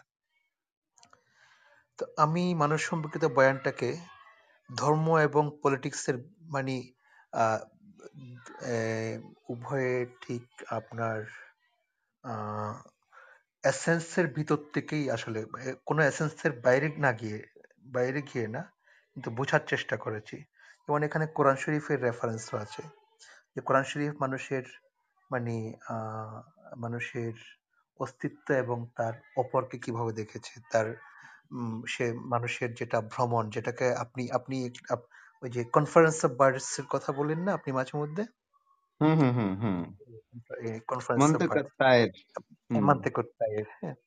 তো এরকম ভ্রমণগুলোর কথা আছে না? কিন্তু ওই কিন্তু মূলতই হচ্ছে যে আসলে কোরআন শরীফে মানুষের নফসের যে বিভিন্ন ভ্রমণের বিভিন্ন পর্যায় আছে এই পর্যায় নিয়ে কথা বলা নান্তিকুত্তাইটটা মূলত। মানুষের নফসের বিভিন্ন একটা ভ্রমণের পর্যায় আছে। ভ্রমণের একটা পর্যায় হচ্ছে আসলে সম্পর্ক বন্ধুত্ব এবং এ, মানে এখান থেকে আসলে মানুষের আলটিমেট গোলটা শুরু হয় আর কি। আপনার সংক্ষিপ্ত জায়গায় এটা বেশি বোঝানো যাবে না আর কি কিন্তু মোটামুটি ধরনের একটু ধারণা দিলাম।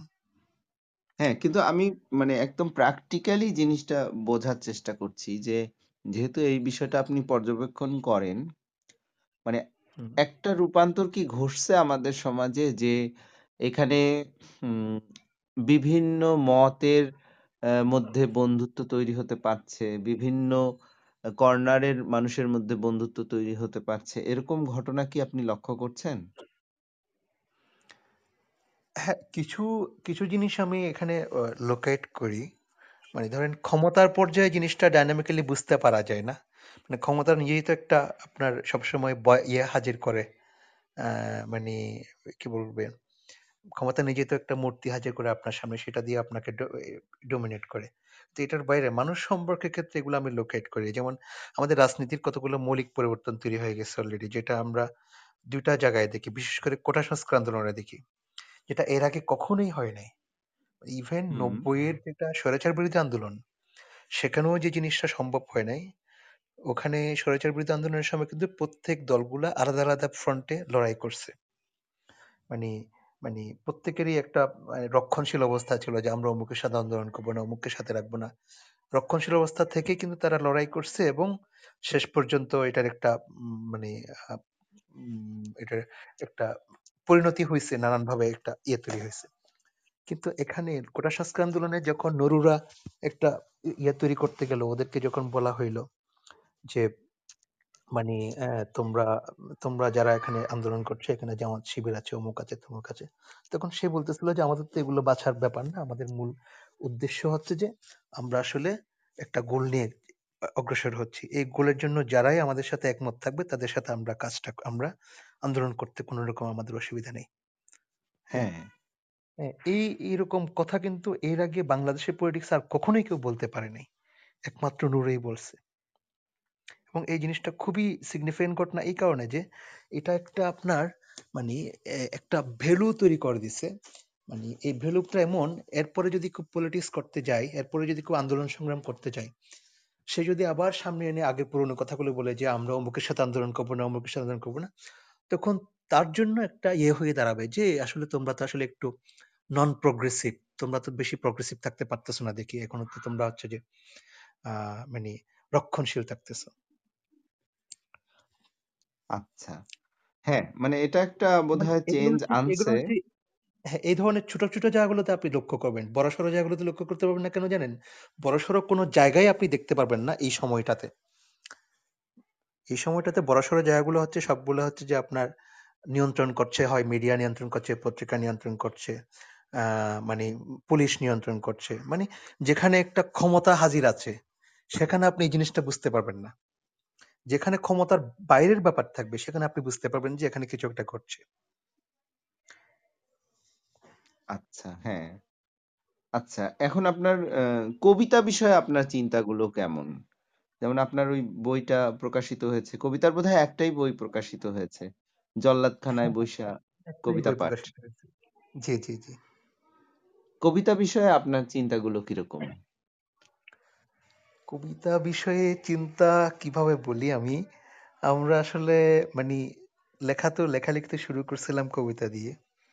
হ্যাঁ, এবং আহ, তখন এক ধরনের মানে সেই সময়ে যে সব মানে লেখালেখি হইতো কবিতা লেখা হইতো এগুলার উম, এগুলার মানে বাইরে মনে হইতো যে আমরা যেটা করতেছিলাম আহ, এগুলো এগুলার বাইরের ধারায় চিন্তা ভাবনা করতেছিলাম। মানে এই আমাদের ধরেন আমরা যে কবিতাগুলো লিখতেছিলাম সেগুলো হচ্ছে যে কবিতার যেটা মূল ধারা বাংলাদেশে চাল- চলতো সেই জায়গা থেকে দেখলে আমাদের গুলোকে কবিতা মনে হবে না অনেকের। আবার আমাদের জায়গা থেকে দেখলে ওদেরকে গুলো কবিতা মনে হবে না। অনেকটা সেরকম মনে হইতো সেই সময় আর কি তো এই প্রবলেমটা কোন জায়গায়? এটা কিন্তু কোনো ভাষার ভাষা নিয়ে আমাদের খুব বেশি মানে ইয়ে ছিল না আর কি মানে হুম। কি বলব? মানে আমাদের কাজটা ঠিক ভাষা নিয়ে ছিল না। আমাদের কাজটা ছিল হচ্ছে যে কি বলব মানে কোন জিনিসটার আমরা ডিল করতে চাইতেছি, এই জিনিসটা এসেন্স নিয়ে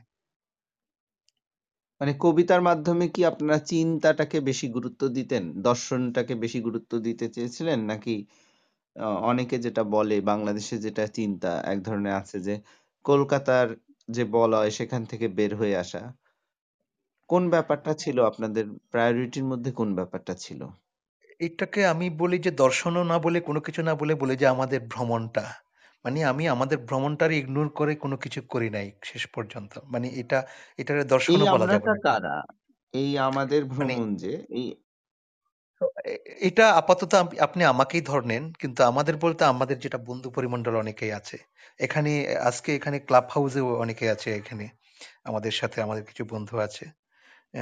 হুম, হুম, কমেন্ট হুম, করছেন নাকি একজন? মোহাম্মদ মোর্শেদুল আলম আছে। এখানে হুম, মজার ঘটনা আছে। সেই সময় আমি এবং আম- মোর্শেদ আমরা দুইজন আহ, মানে উম, আমরা দুজনই খুব সিরিয়াসলি কবিতা লিখতাম। এবং ওই সেই সময় আমাদের মাথায় আসছিল যে আল মাহমুদের কবিতা ছাপাইতো হচ্ছে শিবনারায়ণ রায় না? শিবনারায়ণ রায়ের কবিতা ছাপানোর পরে আল মাহমুদ খুব বিখ্যাত হয়েছিল। তো শিবনারায়ণ কা- রায়ের কাছে আমরা কবিতা পাঠাইছিলাম সেই সময়। এগুলা একদম ইউসে শিবনারায়ণ রায় কিছুদিন পরে ছাপাইও দিল আমাদের কবিতা। আমার আর মোর্শেদের কবিতা তখন তো খুব খুশি আমরা যে আমরা কবি হয়ে গেলাম তা আমরা বলতে সে ধরনের কিছু বন্ধু বান্ধব আর কিছু না আচ্ছা, আচ্ছা। তো আপনারা তো আপনি তো চট্টগ্রামে থাকেন। চট্টগ্রামে একটা তো বন্ধু সার্কেল আপনাদের আছে। তো সেই বন্ধু সার্কেলের মধ্যে এই যে চিন্তা, চর্চা এই ব্যাপারগুলোর ইমপ্যাক্টটা কীরকম হয়? বন্ধু সার্কেল বলতে আসলে মানে এটা বোঝা মুশকিল। তবে আমাদের মানে সবসময় কোনো না কোনো বন্ধু সার্কেল ছিল। এখন একটা বন্ধু সার্কেল আছে আর কিছুদিন আগে একটা ছিল। কিন্তু বন্ধু সার্কেল সবগুলাই হচ্ছে মোটামুটি চিন্তা ভাবনার জায়গা থেকে কিছু কিছু ইয়ে হয়েছে আবার মানুষে আমাদের যেটা ব্যক্তিগতভাবে বেড়ে ওঠার ব্যাপার ছিল না? হুম, বেড়ে হুম, হুম। ওঠার সাথে যেটা বন্ধুত্বটা ছিল সেই জায়গা থেকে তাদের মূলত বন্ধুত্বটা শুরু হয়েছে আবার চর্চাপীঠে ছিল ওখান থেকে কিছু বন্ধুত্ব শুরু হয়েছে এরকম আর কি। প্রভাব আছে? প্রভাবটা কীভাবে আছে এটা মানে আমি ঠিক বুঝাইতে পারব না। নানান ভাবে আছে। খুব নেগেটিভলিও আছে খুব মানে এটার আবার খুব মানে খুব প্রোগ্রেসিভ কিছু ব্যাপারও আছে এর ভিতরে। আচ্ছা। মানে বন্ধুদের যেমন মধ্যে হুম। জি, হ্যাঁ বলেন। জি বলেন সমস্যা নেই। বন্ধুদের বন্ধু মধ্যে অ্যা সংঘাত সংঘর্ষ লেগে থাকে। এরকম কি? না এটা তো জগতের সব বন্ধুদের ভিতরেই থাকে হ্যাঁ, নিশ্চয়ই। হ্যাঁ, মানে এটা এই এই সংবাদ সংঘর্ষের ব্যাপারটা আমার মনে হয় না এই ক্ষেত্রে কোনো রকম প্রভাবিত করবে মানে আচ্ছা। বন্ধুদের ভিতরে এই জিনিসটা নর্মালি থাকে আর কি এটা ধরেন আহ, আমি পার্সোনালি হচ্ছে যে এই সংঘাত সংঘর্ষ বন্ধুত্বের ব্যাপারগুলো আহ, খুব বেশি পাবলিক স্পেসে এগুলো নিয়ে কথাবার্তা বলা প্রয়োজন মনে করি না হ্যাঁ। না একটা জিনিস আমি বিশেষভাবে বুঝতে চাই যে চট্টগ্রামে তো আ একটা শিল্প সাহিত্য চর্চার একটা আ ধারাবাহিকতা আছে। সেখানে ধরেন অন্য একটা ব্যাকগ্রাউন্ড থেকে গিয়ে আপনারা যখন সেখানে একটা মুখ্য ভূমিকা পালন করতে শুরু করেন, তখন ওই। তাদের সঙ্গে আগে যারা আছে তাদের সঙ্গে সংঘাতের ব্যাপারটা কেমন তৈরি হয়? একটু আরেকবার বলবেন কথাটা প্লিজ একটু ইয়ে হয়ে গেছিলাম। প্লিজ। মানে চট্টগ্রামে তো অনেকদিন ধরেই শিল্প সাহিত্য চর্চার একটা ধারা আসছে, চলে আসছে। তো আপনারা আপনি যখন বা আপনার বন্ধুরা যখন তাদের সঙ্গে interact করতে যান বা interact করতে যান না, মানে আপনাদের যে প্রভাবটা তৈরি হলো alternative একটা ওয়েতে হুম, হুম, মানে ব্লগ এবং Facebook এর মধ্য দিয়ে। তো এই। ব্যাপারটাকে ওখানকার যে যারা ধারাবাহিকভাবে চর্চা করে আসছিলেন, তারা কীভাবে গ্রহণ করে? আসলে আমি সবসময়ই এটা মানে আমার একটা ইয়ে ছিল হচ্ছে কি সবসময় মানে ঢাকা বা চট্টগ্রাম আলাদাভাবে এই ধরনের কোনো ঘটনারে আমি কখনো মানে ইয়েও করি নাই। এটারে কি বলব? অভিজ্ঞতার ভিতর দিয়েও নিই নাই, নেওয়ার চেষ্টা করি নাই আরকি। হুম, হুম, হুম, সেজন্য হুম। বলতে পারব না যে এখানে এবং চিটং এ আলাদাভাবে কে কোথায় কীভাবে কি কাজ করছে, তারা আমার আলাদাভাবে চোখে পড়ার আগ পর্যন্ত সেটা নিয়ে আমি কোনো খোঁজখবর নেওয়াটা গুরুত্বপূর্ণ মনে করিনি। সেজন্য আলাদাভাবে কোনো খোঁজখবর আমার নেই। হঠাৎ যাদের সাথে দেখা হয় তারা হচ্ছে হয় বন্ধুদের সাথে দেখা হয়, আলাদাভাবে কোনো সাহিত্যিকদের সাথে দেখা হয় না তেমন। লেখালেখি আচ্ছা, করে আচ্ছা, সেরকম জায়গার সাথে কারও গুরুত্ব দিয়ে কারও সাথে দেখা হয় না আমার। আচ্ছা। মানে ওরকম interaction এর ব্যাপারগুলো মানে না সেরকম নেই। রিফাত হাসান একজন গুরুত্বপূর্ণ বুদ্ধিজীবী। এইটা জানার পরে ধরেন চট্টগ্রামের একজন আগে থেকেই যিনি বুদ্ধিজীবী পরিচিত, তিনি যখন আপনার সাথে কথা বলেন হঠাৎ করে, তখন ব্যাপারটা কি দাঁড়ায়? এরকম ঘটে না কখনো? আ এরকম হতে পারে ঘটতে পারে। আমি আসলে বেশি চোখে পড়ে নাই। আমার সাথে যেটা হয় সেটা হচ্ছে যে আসলে আমার সাথে যাদের হৃদ্যতা তৈরি হয়েছিল আগে থেকে বা নতুনভাবে হঠাৎ পরিচয় হলাম, কথাবার্তা হলাম। এর বাইরে কেউ বুদ্ধিজীবী সেজন্য কারোর সাথে এখানে আমার সম্পর্ক বা পরিচয় কোনটাই হয় না আরকি। আচ্ছা, আচ্ছা।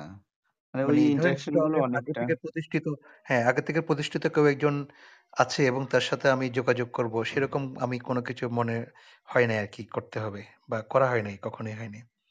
এমনকি কেউ আমার সাথে সেটা করে নাই। এবং যেটা আচ্ছা, হইছে বা ঢাকার থেকে প্রচুর লোক আসছে আমার সাথে দেখা করতে বিভিন্ন সময়। অ্যা বা ঢা ঢাকা না সারা বাংলাদেশের বিভিন্ন জায়গা সময় জায়গা থেকে বিভিন্ন সময়ের লোকজন আসছে দেখা করতে। কিন্তু এমন কখনো হয় নাই যে চিটগং এর প্রতিষ্ঠিত লোকজন বা চিটগং এর অমুক লোকজন আলাদাভাবে জিজ্ঞেস করছে, "ভাইয়া আপনিও চিটাগাং আছেন, আমিও চিটাগাং আছি জানতাম না" এরকম। এরকম মানে ইয়ে তৈরি করার দরকার হয় নাই আরকি। আচ্ছা বুঝতে মানে এই পেরেছি। ব্যাপারটাতে একটা শেষ পর্যন্ত মানে চিটগং কে কাজ করছে, ঢাকায় কে কাজ করছে বা আরেকটা জায়গায় কে কাজ করছে এটা তো আসলে না খুব, সেটা ওইভাবে ম্যাটার করে না। হ্যাঁ। এটা ম্যাটার করে না এবং এটা আঞ্চলিক প্রশ্ন। তো আঞ্চলিক প্রশ্নের জায়গা থেকে কোনো একটা জিনিস যখন আপনি গুরুত্ব দিতে যাবেন, সেই জায়গাটা আসলে আঞ্চলিক গুরুত্বের বাইরে আর কোনো গুরুত্ব নেই। কিন্তু চিটগং এ যদি কেউ একজন থাকেন, যেমন চিটগং এ একজন আছেন আমার সাথে মানে যার সাথে কোনো কিছু চেষ্টা করা ছাড়াই পরিচয় হয়েছে এবং তার সাথে খুব বন্ধুত্ব হয়েছে। জিয়া হাসান। হুম, হুম, হুম। তো এটা তো আসলে আমরা কেউ কারও কাছে পরিচিত হইতে যাই নাই। হুম, হুম, হুম। না, মানে আমি যে হলো অন্য একটা জায়গা থেকে প্রশ্নটা করছি। সেটা হলো যে আ ফিজিক্যাল উপস্থিতি যেখানে থাকে, সেখানে হুম, একটা ফিজিক্যাল উপস্থিতি মানে আমরা তো একটা বড় অংশের জীবনযাপন, চিন্তাভাবনা, লেখালেখির একটা বড় অংশ আসলে ভার্চুয়ালি করি এবং সেটাতে অভ্যস্ত হয়ে গেছি। হুম?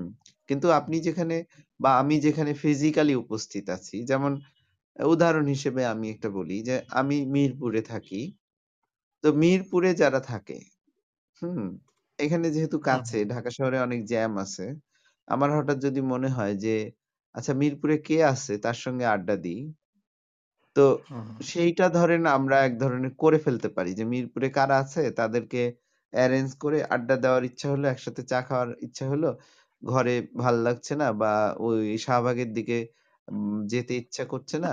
আচ্ছা ফোন দিয়ে কানেক্ট করে ফেলি, দেখা করে ফেলি। এই জিনিসটা ঘটে অনেক সময়, হ্যাঁ?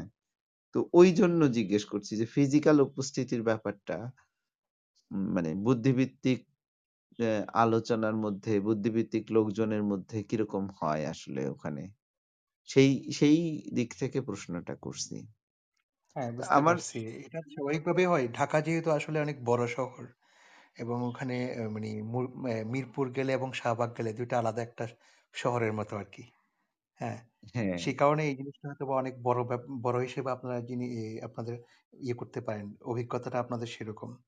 কিন্তু চিটাগং এ আমরা আসলে সেইরকম কোনো আ উম আর বিশেষ করে যেহেতু আমার মানে ওরিয়েন্টেশনটা সেরকম চিটাগং কেন্দ্রিক না। মানে এমন না যে আমি ধরেন চিটাগংয়ের বুদ্ধিজীবীদের সাথে বা লেখালেখি যারা করে তাদের সাথে বড় হইছি। ঘটনা সেভাবে যেহেতু তৈরি হয় নাই, আমার সেরকম কোন রকম আ এখানকার কোন ইয়ে তৈরি হয় নাই। অনেকের সাথে সম্পর্ক আছে। কিন্তু সম্পর্কটা মানে এমনভাবে তৈরি হয় না যে ধরেন আমরা একটু একা আছি, সবাইকে ডেকে একটু আড্ডা দেবো সেরকম অত বেশি না আরকি। এটা বুদ্ধিবিদ বুদ্ধিজীবী বা লেখক কেন্দ্রিক না আর কি এটা বন্ধু-বান্ধব কেন্দ্রিক আছে। হ্যাঁ আমরা সেটা কোথাও তো আসছি সবারই থাকে। আশেপাশে হ্যাঁ, হ্যাঁ। আচ্ছা। আমরা মনে হয়। প্রশ্ন নিতে পারি। যদি কেউ যারা এতক্ষণ আপনার কথা শুনলেন, তাদের মধ্যে যদি কেউ কোনো কথা বলতে চান, কোনো প্রশ্ন যদি আপনার উদ্দেশ্যে থাকে সেটা বোধহয় নিতে পারি। রুদ্র মাহমুদ কথা বলতে চান। আমরা দেখি তাদের ইনভাইট ওয়াসিম করে। কথা বলতে চান। ওয়া ওয়াসিম মাহমুদ কথা বলতে চান। আমি দেখি ওয়াসিম মাহমুদকেও নেই। সুরঞ্জনও কিছু বলতে চাচ্ছে দেখলাম। হ্যাঁ, আপনারা এক, এক করে ঢুকে মাইকটা অন করে কথা বলেন। ওয়াসিম আপনি মাইকটা যদি অন করেন, তাহলে কথা বলতে পারবেন। জি, আসসালামু আলাইকুম। মাহমুদ ভাই, রিফাত ভাই কেমন আছেন আপনি? শুভ জন্মদিন। হ্যাঁ, ভালো আছি। ভালো আছেন আপনি? জি, ভালো আছি। এই সবা আপনাকে দেখে খুব ভালো লাগতেছে। মাঝে, মাঝে দেখা আপনাকে দেখি আমি। একই শহরে যেহেতু থাকি মাঝে, মাঝে দেখা হয়ে যায়। ওই আচ্ছা কয়েকদিন আগে অফিস থেকে ফিরছিলাম তখন দেখলাম একটা ভাত ঘরের সামনে আড্ডা দিচ্ছিলেন। এই একজন আচ্ছা। একজন বোধহয় বন্ধু। তারপরে আর রিক্সা করে চলে আসলাম। এরকম দেখা হয় আরকি দূরের থেকে দেখছি। আচ্ছা। কাছে থাকলে। কোনো সমস্যা নেই? না কাছে থাকলে আসলে তো ওরকম তো আসলে ইয়া নাই। তাছাড়া ধরেন সবাই ব্যস্ত থাকে। এইজন্য অনেক সবাই ইয়া হয় না। মনে হলো যে উনি হয়তো ব্যস্ত আছেন। তো আপনার আসলে একটা প্রশ্ন ছিল সেটা হচ্ছে যে বইগুলো নাম শুনলাম সে বইগুলো আসলে কোথায় পাওয়া যেতে পারে? আপনার বইগুলো? আচ্ছা।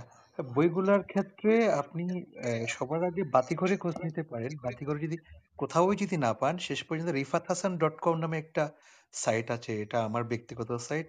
ওখানে সবগুলা বইয়ের যেটুকু যেগুলো আপনার এভেইলেবল আছে, এগুলো সবগুলো ওখান থেকে কিনলেই ওখান আপনার একদম হোম অ্যাড্রেসে পৌঁছে যাবে আরকি। আচ্ছা, আচ্ছা। ওই আপনার ওই নিজস্ব ওয়েবসাইটে কনট্যাক্ট করতে হবে, তাই তো? হ্যাঁ, ওখান থেকে করতে পারেন। বাতিঘর বা রকমারিতে যদি না পান আরকি। ওখানে তো অলরেডি আছে। যদি না পান, শেষ ভরসা হিসেবে এখানে করে ফেলতে পারেন। এখানে করলে নিশ্চিত পাবেন। নিশ্চিত পাবেন। আচ্ছা, আচ্ছা, আচ্ছা। Thank you. তো জন্মদিনে অনেক শুভেচ্ছা। এটা জানার জন্যই আসছিলাম। ভালো থাকবেন রিফাত ভাই। মোরশেদ ভাই ভালো থাকবেন। আসি তাহলে। শিওর ভালো হ্যাঁ, থাকেন। ভালো থাকেন। আচ্ছা, ওকে। এবার রুদ্রর কথা শুনি। মাইকটা অন করে কথা বলেন। জি, হ্যালো। আসসালামু আলাইকুম। ওয়ালাইকুম সালাম। হ্যাঁ, ভালো আছেন? জি, জি। আমার কথা কি শুনতে পাচ্ছেন? হ্যাঁ, পাচ্ছি, শুনতে পাচ্ছি। আচ্ছা, প্রথমে আমি রিফাত ভাইকে শুভেচ্ছা জানাই জন্মদিনের। আমি আসলে রিফাত ভাইয়ের Facebook পোস্টগুলো খুব ফলো করি। আর, এবং আজকে খুব এই আয়োজনের জন্য আমি ধন্যবাদ জানাই। রিফাত ভাইয়ের কথাগুলো শুনতে শুনতে পাচ্ছি। পাশাপাশি মাহবুব ভাইকেও আমি ধন্যবাদ জানাই। যে আসলে আমি অনেকদিন ধরে একটা আড্ডার প্রয়োজনীয়তা এবং খুব অনুভব করতেছিলাম। একটু আড্ডা শোনার জন্য, আড্ডা মানে আড্ডার আড্ডা দেওয়ার জন্য তো আমার কাছে মনে হচ্ছে যে একটু এই মাও উদ্যোগে আমার ওই মানে গ্যাপটা একটু পূরণ হচ্ছে। তো আসলে আজকে আমি এর আগেও এভাবে সরাসরি শুনতে না পারলেও ওই অডিও যেগুলো রেকর্ডেড থাকে, ওগুলো আমি কয়েকটা পর্ব শুনেছি। তো আজকে যেটা রিফাত ভাই কাছে আমি জানতে চাইব আমি আসলে চট্টগ্রামেই থাকি। তো ঢাকায় যখন ছিলাম, তখন অনেক পাঠচক্র তারপরে অনেক সেমিনার শিল্প সাহিত্য নিয়ে যেগুলো হয় ওখানে অ্যাটেন্ড করার, সরাসরি অ্যাটেন্ড করার চেষ্টা করতাম। কিন্তু আসলে চট্টগ্রামে আসলে এই মানে সংস্কৃতিটা আমার হয়তো আমার জানা নাই কোথায় হয়। আমার কাছে মনে হয় এটা খুব কম। একটা চট্টগ্রাম একটা বাণিজ্যিক রাজধানী, রাজধানীর পরেই এরকম একটা জায়গা। কিন্তু আমার কাছে মনে হয় ঢাকার চাইতে এর কালচারটা সংস্কৃতিটা চর্চাটা মানে খুবই কম। সো রিফাত ভাইদের যারা চট্টগ্রাম চট্টগ্রামে মোটামুটি চিন্তা এবং ফিলোসফিক্যালি সমাজটাকে বুঝবার চেষ্টা করেন আমার কাছে মনে হয় এখানে আপনাদের মানে একটু ভূমিকা থাকা দরকার এই চর্চাটাকে একটু এগিয়ে নিতে আর কি আর ভাইকে আমিও কয়েকবার মেসেজও করেছিলাম, তো দেখা করতে চাই, কোন ওনার কথাগুলো শুনতে চাই। তা আমি মনে করছি যে আজকের এই আলোচনাটা মানে অনেকগুলো অনেক শোনার মোনার মুখ, কথাগুলো শোনার শোনার ক্ষেত্রে আসলে এটা অভাবটা পূরণ হয়েছে। আর একটা জিনিস হচ্ছে যে রিফাত ভাইয়ের বইটা বইটা আমার এখন সামনে আছে। এত সুন্দর সুন্দর বইটা সামনে নিলাম। সম্পর্ক বন্ধুত্ব রাজনীতি। আচ্ছা আচ্ছা। এটার মানে এটার প্রথম কয়েকটা চ্যাপ্টার যেভাবে আগাইছে এই একটু যেভাবে বিভিন্ন ফিলোসফিক্যালি এবং তত্ত্ব এবং সাথে আমাদের সমাজটাকে যেভাবে কানেক্ট করার চেষ্টা করা হয়েছে এর পরবর্তীতে পরবর্তী চ্যাপ্টারগুলো আহ, একটু মনে হয় আগের কয়েকটা চ্যাপ্টার থেকে ছন্দ হারাইছে ওইরকম মনে হয়েছে আমার আসলে। এটা তো অবশ্যই লেখকের স্বাধীনতা আছে মানে ওনার বইটার কীভাবে উনি ব্যাখ্যা করবেন। তো আর মাহবুব ভাই একটা ভালো আলোচনা তুলছিলেন। এই যে ফেসবুক এবং ব্লগের লেখাগুলোকে মানে ওই বই করার ক্ষেত্রে, আসলে এটার বর্তমান চাহিদাটা কত হয়তো চাহিদা আছে আছে নিশ্চয়ই। ওইভাবে তো রিফাত ভাই হয়তো বইগুলো কীভাবে সাজাচ্ছেন। কিন্তু আমার কাছে মনে হয় মানে রিফাত ভাই যারা আমরা যারা একটু আমাদের এই, বুদ্ধিবৃত্তিকের জায়গায় যারা একটু ভিন্ন চিন্তা করেন বা যারা একটু ভিন্নভাবে কথা বলার চেষ্টা করেন আপনারা একটু ফিকশনের দিকে যাওয়াটা উচিত। কারণ কি আমার কাছে মনে হয় মানে একটা প্রবন্ধের বইয়ের চাইতে একটা ফিকশনের বই মানে অনেক বেশি ভূমিকা রাখে। সো আমি যদি আমি আশা করব রিফাত ভাই কবিতার পাশাপাশি গল্প লিখবেন উপ- উপন্যাসও লিখবেন। এটা আমি ব্যক্তিগতভাবে আশা করব। আরেকটা জিনিস যেটা আমি রিফাত ভাই এবং যারা চট্টগ্রামে আছেন, তাদের কাছে মানে আশা করব যে রিফাত ভাইদের ফোর্সগুলো কথাবার্তা গুলো সবগুলো মোটামুটি জাতীয় এবং আন্তর্জাতিক পর্যায়ে। আমি আশা করব যে, আমাদের যে চট্টগ্রাম যে লোকজ ঐতিহ্য এবং পাশাপাশি যে সংস্কৃতি সেগুলো সেগুলোকে এগিয়ে নেওয়ার ক্ষেত্রে আমার কাছে মনে হয় ভাইদের একটু মানে এগিয়ে আসা দরকার। প্রয়োজন মনে করি আর কি। তার মনে হয় একটু বেশি কথা বলে ফেললাম। ধন্যবাদ সুযোগ দেওয়ার জন্য। আচ্ছা আচ্ছা। ঠিক আছে থ্যাংক ইউ ওনার কথার পরিপ্রেক্ষিতে আপনি কিছু বলবেন? আহ না উনি তো অনেক কথাই বলেছেন। আমি আহ, মানে এমনিতে উনি একটা পরামর্শ দিয়েছেন আমরা যাতে গল্প লিখি উপন্যাস লিখি। তো আমি গল্প লিখি এবং একটা একটা সংবাদ দিতে পারি আমি সেটা হচ্ছে যে আসলে যদি সামনের বই বইমেলায় আমার কোনো বই আসে সেটা হচ্ছে যে গল্প হবে। বাহ দারুণ ব্যাপার। ওই যে মোহাম্মদ মোর্শেদুল একটা কমেন্ট করেছেন যে আপনার গল্পগুলো শুনতে, শুনতে গদ্যের কথা মনে হচ্ছিল। গল্প আছে অসাধারণ। গল্পগুলোর কথা এলো না। এটা একটু বলছিলেন উনি। আচ্ছা, হ্যাঁ, এটা ভালো একটা ব্যাপার।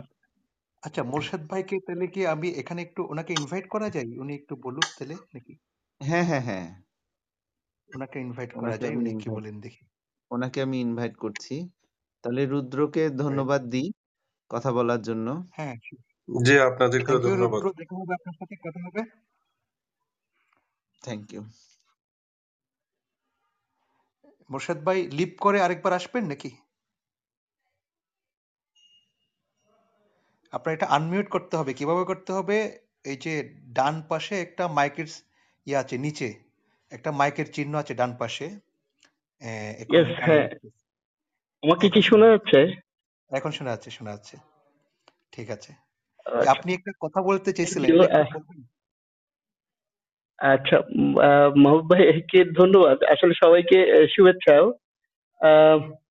না আমি আসলে বলতে চাইছিলাম যে কি মানে যে গদ্যের প্রসঙ্গটা আসলে একটু আসলো না আমার কাছে যেটা মনে হয় যে রিফাতের গদ্যের মধ্যে একটা ব্যাপার আছে যেটা হচ্ছে আপনার যে মানে এই সময়ে যারা লেখালেখি করছে, বিশেষ করে মানে রাজনৈতিক রাজনৈতিক প্রবন্ধ বলব নাকি রাজনৈতিক দর্শনের জায়গা থেকে যারা লেখালেখি করছে, তাদের যে হয় মানে যে গদ্য, যে গদ্যগুলো হয়, সেটা স্ট্রেইট যে গদ্যটা হয় বা গদ্যের মধ্যে যে একটা একটা মোহনীয়তা ব্যাপার আছে বা একটা টেনে নিয়ে যাওয়ার ব্যাপার আছে। সেটা আমি, আমার কাছে মনে হচ্ছে যে কি রিফাতের গদ্যের মধ্যে সেই সেই ব্যাপারটা একটা আলাদা ছাপ আছে, আলাদা একটা টেনে নিয়ে যাওয়ার ব্যাপার থাকে সবসময়। এটা এটা বোর ফিল করার ব্যাপার থাকে না। সেটাই সব সময়ই এটা, সেটা একটা ছোট স্ট্যাটাস থেকে শুরু করে একটা লম্বা একটা লেখাও যদি হয়, সেটা সবাইকে রাখতে পারে। সেই জায়গা থেকে তার যে গল্প আমি আমি গল্প পড়ে অনেক বেশি মুগ্ধ রিফাতের একটা দুইটা গল্প যেগুলো এর মধ্যে প্রকাশ করেছেন তো আমার কাছে মনে হয় যে কি গল্পগুলোর প্রসঙ্গ আসতে পারে এবং রিফাত আসলে নিজে কি মনে করে যে কি তার গদ্যগুলো আসলে সে কীভাবে এই গদ্যগুলোকে তার নিজের গদ্যটাকে আসলে গড়ে তুলেছেন আচ্ছা, আচ্ছা। এটা আসতে পারে আচ্ছা। এই মাহবুব ভাই আমি মোর্শেদের কথা বলছিলাম, ইনি হচ্ছে মোর্শেদ। আচ্ছা, তাহলে আপনি একটু বলেন, আপনার গদ্যের বিষয়ে একটু বলেন। আচ্ছা। আমার গদ্যের বিষয়ে আসলে মোর্শেদ ভাই ঠিক কোন ব্যাপারটা ধরার চেষ্টা করছেন আমি বুঝতে পারছি না। তবে আমার দিক থেকে আমার কিছু এমন ব্যাপার থাকে আমার আমার গদ্য বা আমা- আমার একটা ঘটনা আছে আমার আব্বা ছিলেন হচ্ছে যে মানে পাকিস্তান আমলে সরকারি চাকরি করতেন তো সেই সময়ে ওনার উনি ছিলেন হচ্ছে যে আহ, মানে এখানে ওনাদের আমাদেরকে গল্প বলতেন এটা সেই সময়ে।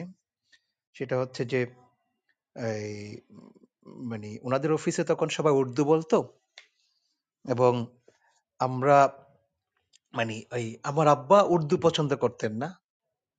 আমার আব্বা তখন কথা বলতেন ইংরেজিতে। তো এই ওদেরকে উর্দু ওদেরকে করতে দিতেন না। মানে ওনার এই এই যে উর্দু না পছন্দের যে ব্যাপারটা, এক। দ্বিতীয় কথা হচ্ছে উনির ওনার ভিতরে যে একটা ভাষা এবং বা এগুলো নিয়ে ওনার ভিতরে একটা ওনার নিজের একটা ইয়ে ছিল আর কি হয়তো জার্নি ছিল নানানভাবে। ওনার একটা পলিটিক্যাল জার্নিও ছিল। পলিটিক্যাল জার্নিটা খুব বেশি অ্যাক্টিভ ছিল না। যেমন উনি শেখ মুজিবকে অসম্ভব পছন্দ করতেন। কিন্তু উনি মনে হয় মুক্তিযুদ্ধে মুক্তিযুদ্ধে কোনো অংশগ্রহণ করেন নাই। কিন্তু একটা ঘটনা আছে সেটা হচ্ছে আমাদের একটা দোকান ছিল এখানে। ওই আপনার খাতুনগঞ্জের ওদিকে আমাদের একটা দোকান ছিল। উনি স্বাধীনতার আগেই মানে ওনার ইয়ের থেকে ওই সরকারি চাকরির থেকে অবসর নিয়ে উনি ওখান থেকে ইয়ে নিয়ে ব্যবসা শুরু করছিলেন। মানে অবসরের টাকাগুলো দিয়ে ব্যবসা শুরু করছিলেন। তো ওখানে ওই একাত্তর সালে আমাদের বাং- আমাদের আহ, আমাদের যেটা দোকান দোকানের উপরে উনি বাংলাদেশের পতাকা ঝুলাই দিছিলেন উড়াই দিছিলেন। তো ওনার এক বন্ধু, এই গল্পগুলো ওনার থেকে শোনা না ওনার এক বন্ধুর থেকে শোনা। ওনার এক বন্ধু, উনি ছিলেন মুসলিম লীগ করেন। মারা গেছেন এখন, উনিও মারা গেছেন, আমার আব্বাও মারা গেছেন, দুজনেই নেই। তো উনি বলতেছিলেন যে, বলে তোর বাপ যে অবস্থা করছিল জানিস, তোর বাপের কারণে হচ্ছে তোদের দোকান থেকে শুরু করে সবকিছু শেষ হয়ে যেত। কারণ হচ্ছে যে, উনি বাংলাদেশের পতাকা উড়াই দিয়েছিলেন সেই সময় মুসলিম লীগের মিছিল আসছে। মুসলিম লীগের মিছিলে ছিল ওনার বন্ধু এই ভদ্রলোকটা। তো এই বাংলাদেশের পতাকা দেখেই সিদ্ধান্ত নিল যে আমাদের দোকানটা জ্বালাই দেবে। বলে যে সেই সময়ে আমি তোমাদের দোকানটা বাঁচানোর জন্য যা যা করা দরকার সবকিছু করছি। শেষ মতো দোকানটা বাঁচছে। বলছে যে বোকা মানুষ বুঝে নেই। এটা আমরা নামাই দিছি। তো বাবারা ছিল সেরকম এক ধরনের ইয়ে আছে। আর ওনারা ছিল যে যেহেতু পুরনো মানুষ মানে ওনাদের সেই সময় পুরনো শিক্ষিত মানুষ, অনেক পুরনো একটা এখানে কলেজ আছে। নাম শুনে থাকবেন অনেকে। কাননগোপাড়া কলেজ ওখানকার ওনারা উনি বিজ্ঞানের ছাত্র ছিল সেই সময়ে। এটা হচ্ছে পাকিস্তান আমলের কথা বলছি। তো ওনার ভাষা নিয়ে ওনার একটা খুব মানে পিকুলিয়ার গল্প আছে। গল্পটা হচ্ছে মানে আমার ওই ওই আমার আব্বা যখন বিয়ে করছিলেন, উনি ছিলেন বড় মেয়ের জামাই আর কি সব, সবার বড় মেয়ের জামাই। তো ওনার উপরই দায়িত্ব পড়ছিল যে বাকি বোনদের বিয়ে দেওয়ার দায়িত্ব। মানে আমার আম্মাদের বাকি বোনদের বিয়ে দেওয়ার দায়িত্ব। আমার আম্মারা ছিল আবার মানে ওনার আমার আমার আম্মার ওই দাদা ছিলেন হচ্ছে জমিদার। সেদিক থেকে বড় ইয়ে হিসেবে উনি সব দায়িত্ব পালন করতেন আমার আব্বা। তো ওনাকে যখন দায়িত্ব দেওয়া হলো, উনি একটা কাজ করলেন। আমার একটা খালাম্মা যিনি ছিলেন মানে উনি পড়ালেখায় অসম্ভব ভালো ছিল। গ্রামে খুব বেশি উনি খুব প্রসিদ্ধ ছিল, সুন্দরী হিসেবেও ওনাকে খুব নাম করা ছিলেন। তো জন্য বিয়ে করার জন্য মোটামুটি গ্রামের ভেতরে সবার একটা মানে বিয়ের বয়সী সবার একটা ইয়ে ছিল, আগ্রহ ছিল। তো আমার আব্বা বললেন যে মানে সবার সবার কাছ থেকে যখন এরকম বিয়ের প্রস্তাব আসতে লাগল, আমার আব্বা একটা প্রস্তাব দিলেন। বলে যে, তোমরা একটা কাজ করো তোমরা যারা যারা বিয়ে করতে চাও আমার শালীকে, সবাই আমার কাছে একটা চিঠি দাও, কেন বিয়ে করতে চাও? যার চিঠি সবচেয়ে ভালো হবে, তাকে আমি বিয়ে দেবো আমার শালীকে। তো যেটা হলো, সবাই মানে চিঠি দিল আমার আব্বাকে। চিঠি দেওয়ার পরে যে ভদ্রলোকের চিঠি সবচেয়ে ছোট এবং সবচেয়ে অল্প কথায় বলতে পারছেন, আমার আব্বা তাকে বিয়ে দিলেন। উনি ছিলেন যে একজন স্কুল মাস্টার। একটা স্কুলের হেডমাস্টার ছিলেন যিনি, যার চিঠি সবচেয়ে ছোট হয়েছে এবং যত অল্প কথায় বলতে পারছে ইনি। এই ধরনের ছোট ছোট নানান জিনিসপত্র হয়তো বা আমাদেরকে প্রভাবিত করছে, হইতে পারে। আমার ঠিক ধারণা নেই আর কি কোন জিনিসটা আমাকে আলাদাভাবে প্রভাবিত করছে। এই গল্পটা তো খুব ইন্টারেস্টিং খালার বিয়ে দেওয়ার ঘটনাটা খুব ইন্টারেস্টিং হ্যাঁ আমার আব্বার এই ঘটনা আমার আম্মা বলতেন সবসময়। আমার খালাম্মাটাও আচ্ছা। বল বলেন। এই নাইস তো আপনার সেই খালু সংক্ষিপ্ত কথায় যিনি কাজের কথাটা বলতে পারছিলেন উনি তো মানে আপনার আব্বার চয়েস তো ভালো ছিল মনে হয় নাকি? ডেফিনেটলি ভালো ছিল কি ভালো কি খারাপ ছিল আমরা বুঝতে পারি না আমাদের আসলে বোঝার বয়স হয় নাই। ততদিনে উনি এখন মারা গেছেন। খালুটাও মারা গেছেন। আমার খালাম্মাটা এখন বেঁচে আছে। ওদের আসলে কথাবার্তা বলার মতো এখন তেমন ইয়ে নেই। মানে কিন্তু হচ্ছে যে খালা যখন কথা বলতে পারতেন তখন কি বলে নাই যে তোর আব্বা আমাকে এরকম একটা হ্যাঁ হ্যাঁ হ্যাঁ। বিপদের মধ্যে ফেলে দিল চিঠি ডেফিনেটলি এখানে হচ্ছে যে ওরা সবাই হচ্ছে যে আমার আব্বার ভক্ত আসলে। আচ্ছা। মানে আমার আব্বার ইয়ের বাইরে আর কোনো কথা হইতো না। ওখানে আরেকটা ঘটনা আপনার বলি এটা মজার ঘটনা আছে। আমরা তো কবিতা লিখতাম এটা আমার আব্বা জানতেন। তো আমার আব্বা জানার কারণে দুই দিন দুটা ঘটনা ঘটাইছে। একটা ঘটনা ঘটাইছে সেটা হচ্ছে একদিন রাস্তা দিয়ে হাঁটতেছিলেন তো ওখান থেকে উনি একটা কবিতা পাইলেন। কবিতা হচ্ছে মাহমুদা খাতুন সিদ্দিকা না কোনার নাম? হ্যাঁ একজন হ্যাঁ হ্যাঁ এরকম একজন হ্যাঁ। এরকম একজন কবি মনে হয়। তো ওনার একটা কবিতা লিখে এসে ওনার নিয়ে এসে ওনার পছন্দ হয়েছে আমার বলল বলে তুই কি এরকম একটা কবিতা লিখতে পারবি জিন্দগিতে? আচ্ছা। তা আমি তখন তো কবিতা বিষয়ে আরও অনেক মানে মাহমুদ খাতুন সিদ্দিকাদের থেকে অনেক উপরে চিন্তা করতেছি। বাবার পাত্তাই দিলাম না। তারপর এরকম অনেক ঘটনাই ঘটছে আর কি। এবং এটা নিয়ে আচ্ছা। আমার একটা গল্প আছে। গল্প আছে হচ্ছে যে এটার নাম হচ্ছে যে আপনার মানে আমার নাস্তিকতা মিথ্যাকতার বয়ানও একটি সাদা রঙের মেঘ। ও আচ্ছা ইন্টারেস্টিং আমি আপনাকে আমার আব্বার একটা ওই সেই সময়ে আহ, আমার আব্বা একটা ইয়ে আছে মানে আমি যে এই মানে আমি যে কবিতা লিখতাম সেই সময়ে তো একদিন করলেন কি আহ, আমার ইয়েতে এসে আমার উনি আমি যখন শহরে আসলাম তখন উনি এসে করলেন কি একদিন ওই আমার হঠাৎ করে আমার পড়ালেখা বন্ধ করে কবিতা লেখা অবস্থায় দেখতে পেলেন।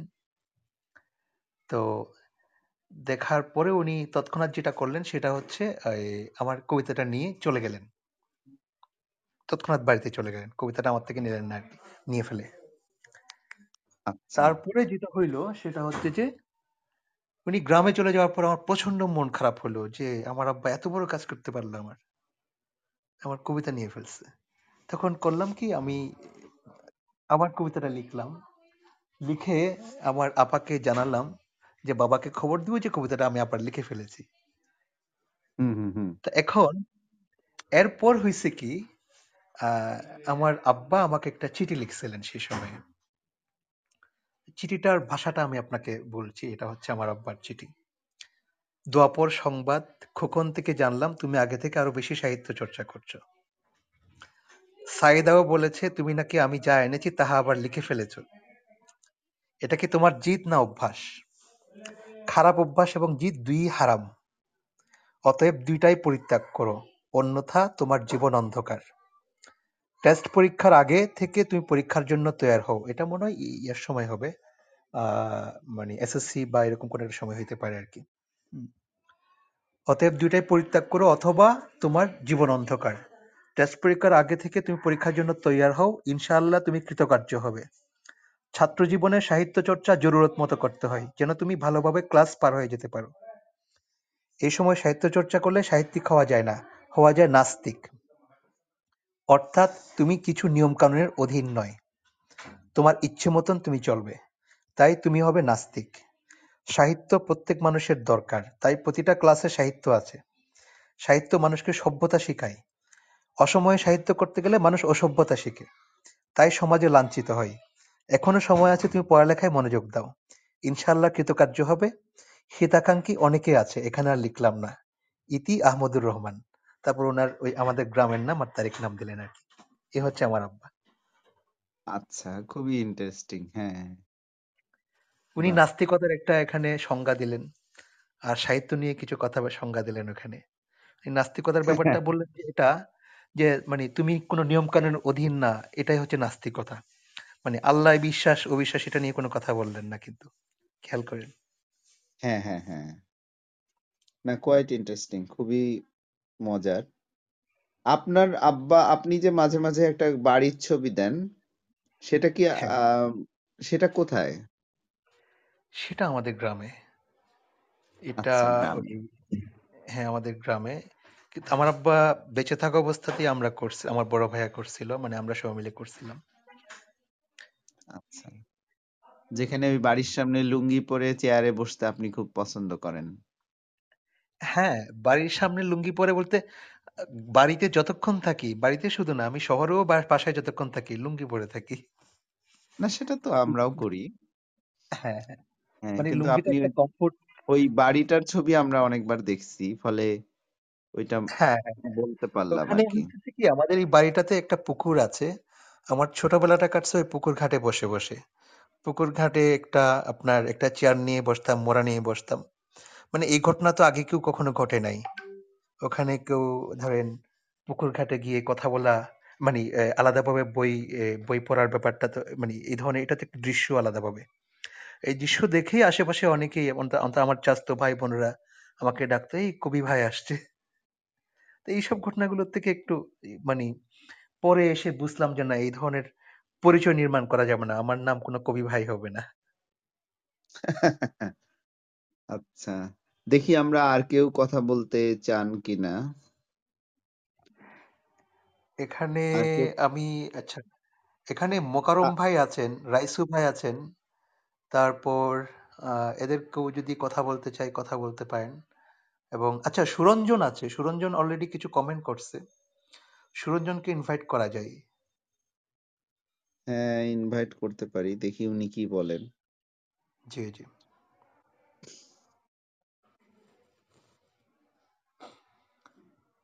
ও লুনা আছেন। লুনাকে তো ইনভাইট করা যায়।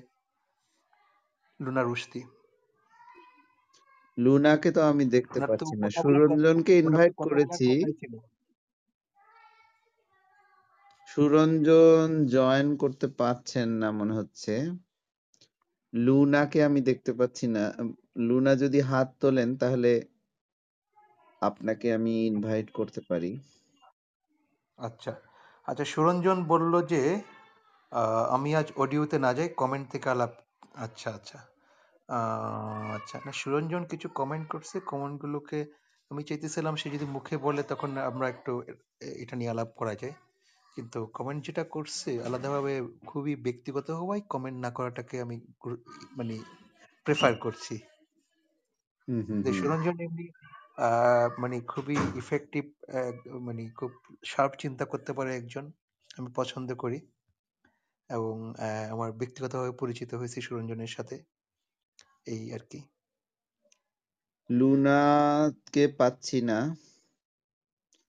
আচ্ছা। মুকারম ভাইকে কি পাওয়া যাচ্ছে? হ্যাঁ ওনাকে দেখি পাই কিনা। ইনভাইট করছি দেখি উনি আসে কিনা। মৃদুল মাহবুব কিছু বলবেন? এখানে মানে অনেকেই তো আছেন মৃদুল মাহবুব আছেন মুরাদুল রাইসু ইসলাম ভাই আছেন আছেন মুরাদুল রাইসু ইসলাম ভাই আছেন। আছেন। তারপর আছেন উম, অর্জয়িতা রিয়া আছেন। তারপর আবু জাহেদ তারাকে তো দেখলাম সালাউদ্দিন শুভ্রও আছে। আচ্ছা।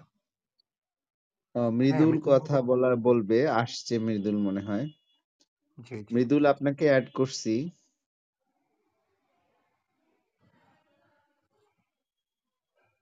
মৃদুল মাইক্রোফোন অন করেন। হ্যাঁ হ্যাঁ হ্যাঁ হ্যাঁ মিউট ছিল।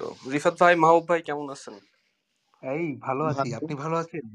হ্যাঁ ভালো আছে। আমি তো আপনাদের আলোচনা শুনছি খুব ভালো লাগছে। এবং যেভাবে আসলে যেটা হয় আর কি রিফাত ভাই যে আমাদের তো আসলে সম্পর্কগুলা ধরেন ফেসবুকের লেখালেখি বা ব্লগের লেখালেখি বা বইতে সম্পর্কিত। কিন্তু এর বাইরে যে একটা ব্যক্তি মানুষ থাকে বা আপনি অনেকগুলো গল্প বললেন বা আপনার বেড়ে ওঠার কথা বললেন এগুলো তো লেখার ভিতরে ওইভাবে আসে না বা বোঝাও যায় না যেহেতু দূরে দূরে থাকা। তো ভালো লাগল এই জিনিসগুলা খুব আলোচনা শুনে আপনাদের মানে ব্যক্তি রিফাতকে অনেক চেনা গেল দেখা গেল বোঝা গেল বা এগুলা হয়তো পরবর্তীতে আপনার লেখা পড়তে গেলেও হয়তো আরও বেশি অনেক বেশি অনেক কিছু কানেক্ট করা যাবে বা বোঝা যাবে এরকম।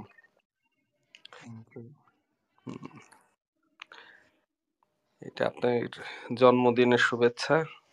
আরেকটা কথা আচ্ছা বলছিলেন রিফাত ভাই আরেকটু মানে বিস্তারিত হয়তো জানা যেতে পারে আপনি আপনার কাছে মানে আপনার মতো করে আর কি আপনি কীভাবে দেখেন জিনিসটা?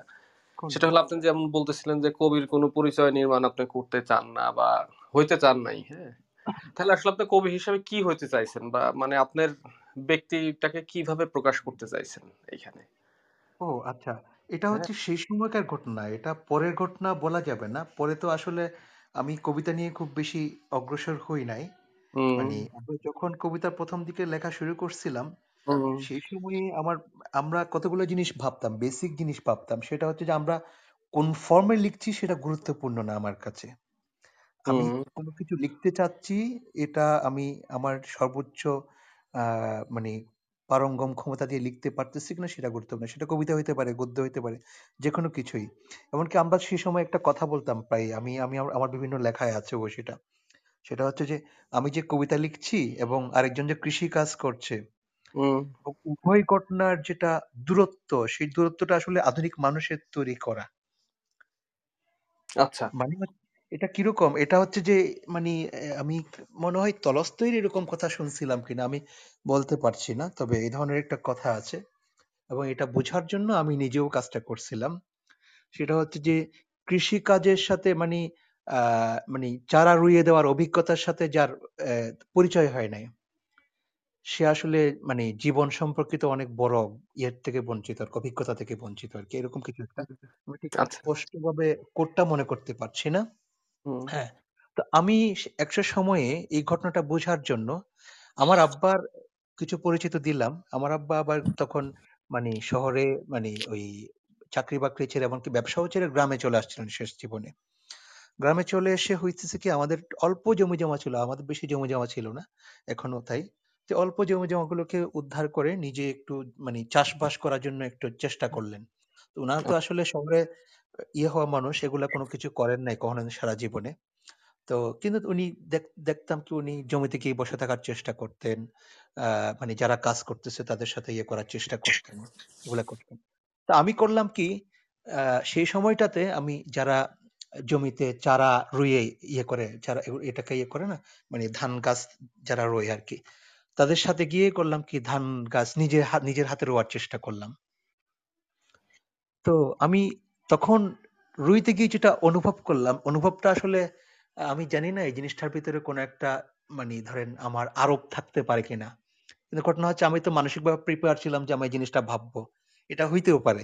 কিন্তু ঘটনা হচ্ছে আমি আসলে বুঝতে পারতেছিলাম যে এখানে আসলে আমি একটা জিনিস সৃষ্টি করছি। মানে এই সৃষ্টিটা আমি যে কবিতা লিখছি তার থেকে আলাদা না, বরং আরও অনেক প্রখর ব্যাপার আর কি। আমি যে একটা সজীব জিনিস তৈরি করছি, একটা চারা রুইয়ে দিচ্ছি এই চারাটা কিছুক্ষণ পরে আস্তে আস্তে আস্তে বড় হবে বড় হতে থাকবে। এই জিনিসটা মানে প্রত্যেকটা কৃষক কিন্তু দেখা যাবে কি মানে সে কোনো না কোনো সময় এই অভিজ্ঞতার সম্মুখীন হইতে পারে আর কি যদি এটা তার লাইফ স্টাইলের ভিতরে থাকে। আচ্ছা আচ্ছা। মানে সেই জায়গা থেকেই মূলত এই কথাগুলো বলা। কবি না হওয়ার ব্যাপারটা আসলে এমন না যে কবি ব্যাপারটা আমরা মানে অপছন্দ করেছি কখনো ঘটনা এই জায়গা থেকে না। আচ্ছা। বুঝছি বুঝছি ক্লিয়ার থ্যাংক ইউ হ্যাঁ থ্যাংক ইউ মাহবুব ভাই। কথা বলেন অন্য হয়তো কেউ আরও জয়েন করতে চায়। আমি লিভ করি নাকি আপনি রুম থেকে বের করে দিতে হয়? কি সিস্টেম কি এটার লিভ করতে হয় নাকি? বের করাও যায় সব সিস্টেমই আছে। ওকে আপনারা কথা চালাতে থাকেন। আপনি থাকতেও পারেন সমস্যা নেই। থেকেই আপনি আচ্ছা। ইয়ে করতে পারেন এর আচ্ছা আচ্ছা ঠিক সমস্যা আছে। হ্যাঁ দেখা যাক আর কেউ কথা বলেন কিনা। আচ্ছা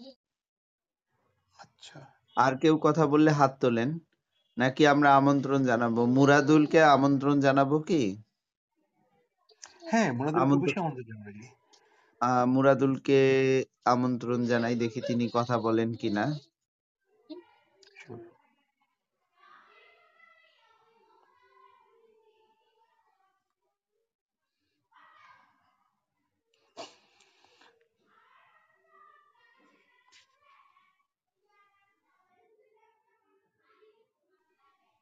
মুরাদুলকে আমন্ত্রণ জানিয়েছি, দেখি উনি জয়েন করেন কিনা। তারপরে আছেন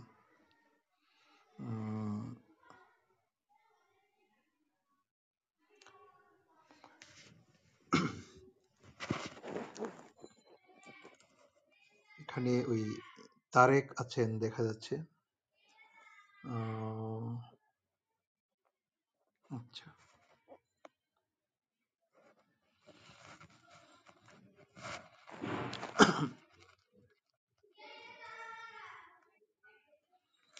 ও সালাউদ্দিন শুভ্র ইয়ে করছেন মনে হয়।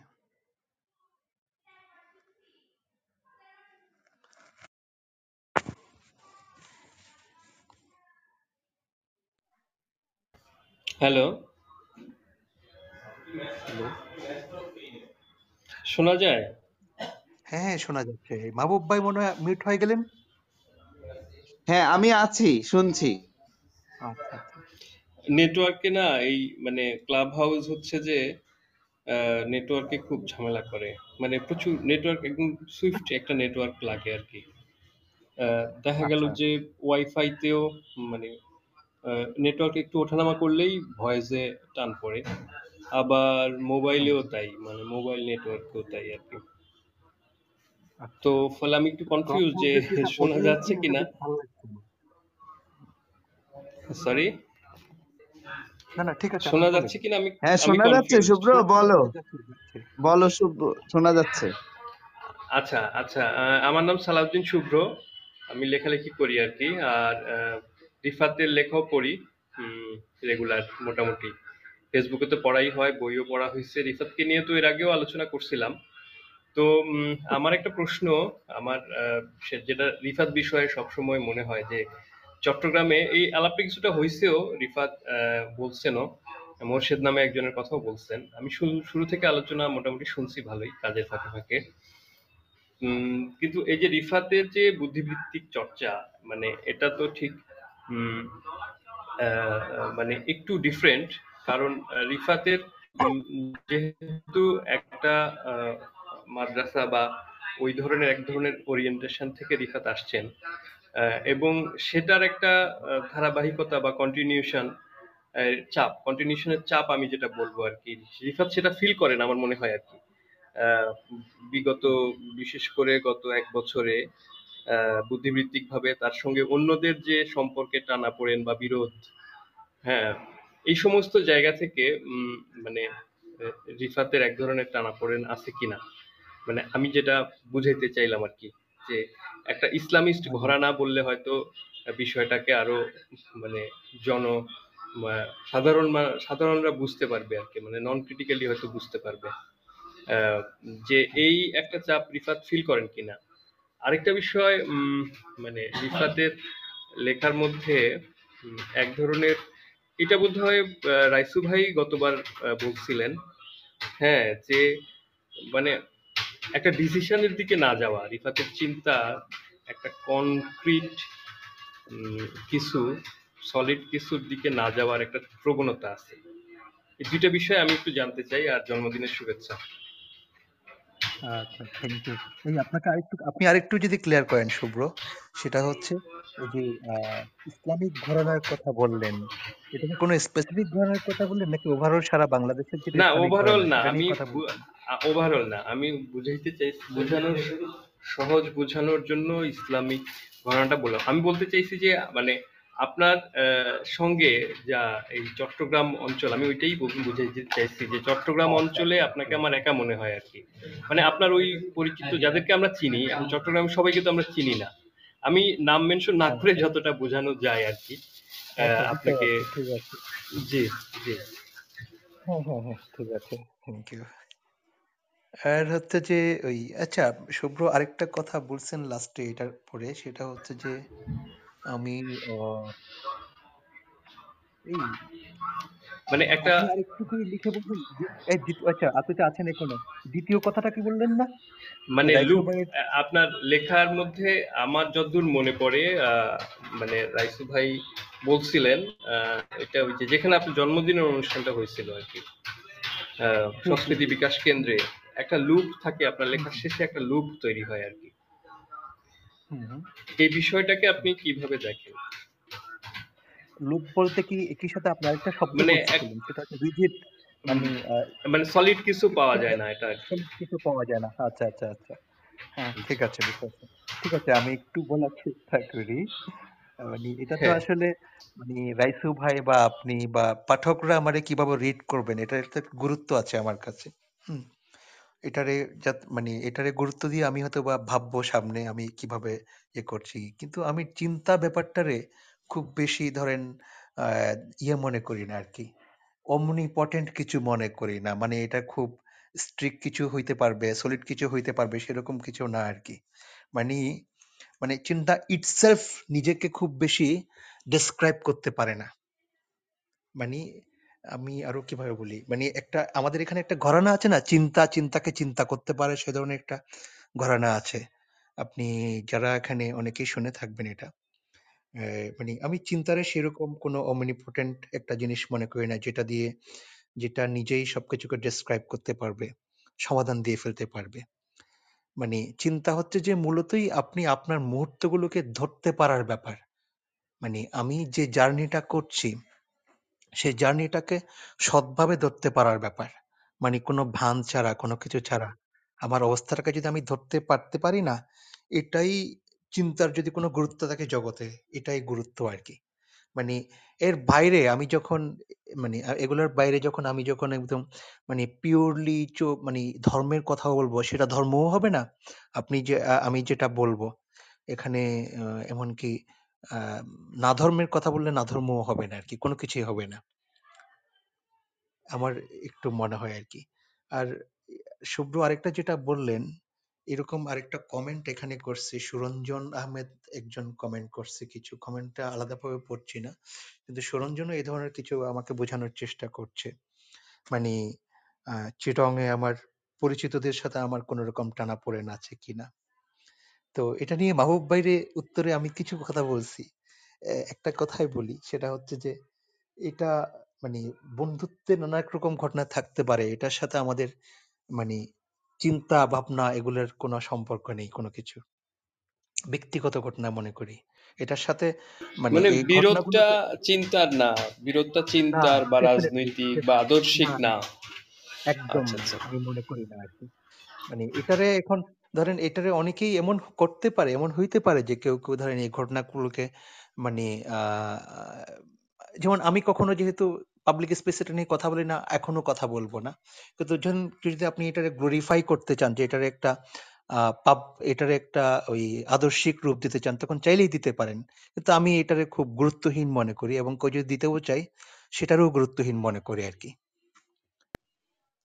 না বুঝতে পারছি কিন্তু আসলে বিষয়গুলো আমাদের কাছে যেভাবে আসছে তাতে মনে হয়েছিল যে গুরুত্বপূর্ণ আর কি কারণ অনেকেই তো আমরা সামাজিক মানে মাধ্যম বলতে ফেসবুকে এবং সামনাসামনিও এগুলো নিয়ে আসলে দীর্ঘ একটা আলাপ ছিল আর কি সেই জায়গা থেকে আমি প্রশ্ন করছি আমি জানতে চাইছি আর কি আসলে আপনার কাছ থেকে তো এটা জানা হয় নাই।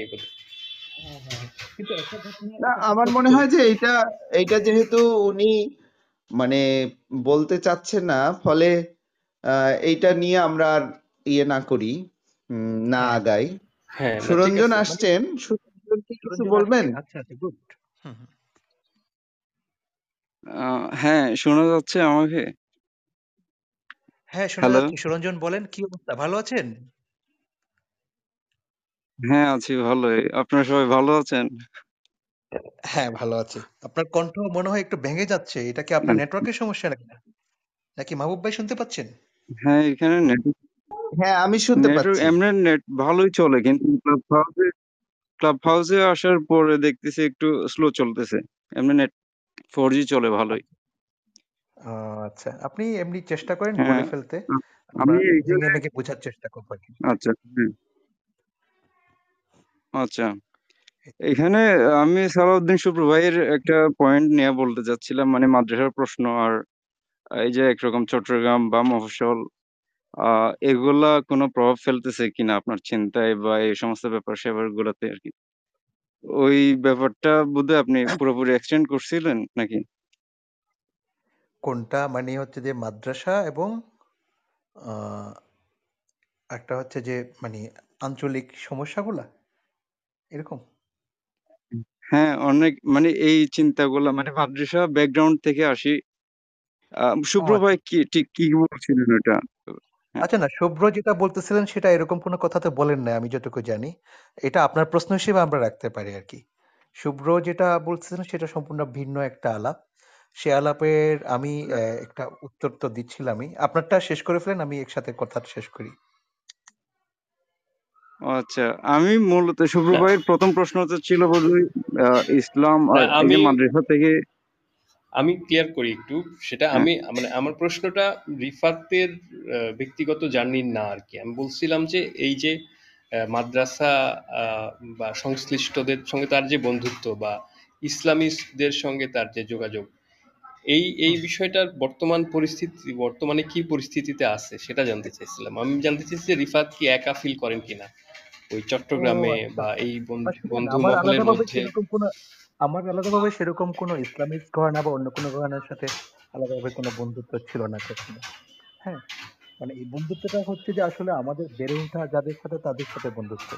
তাদের পরিচয় ইসলামিক হোক বা মার্কসিস্ট হোক সেটা মানে বা মাদ্রাসা থেকে আসা হোক হ্যাঁ সেটাই। এটাই আমি ক্লিয়ার হইতে চাইছিলাম।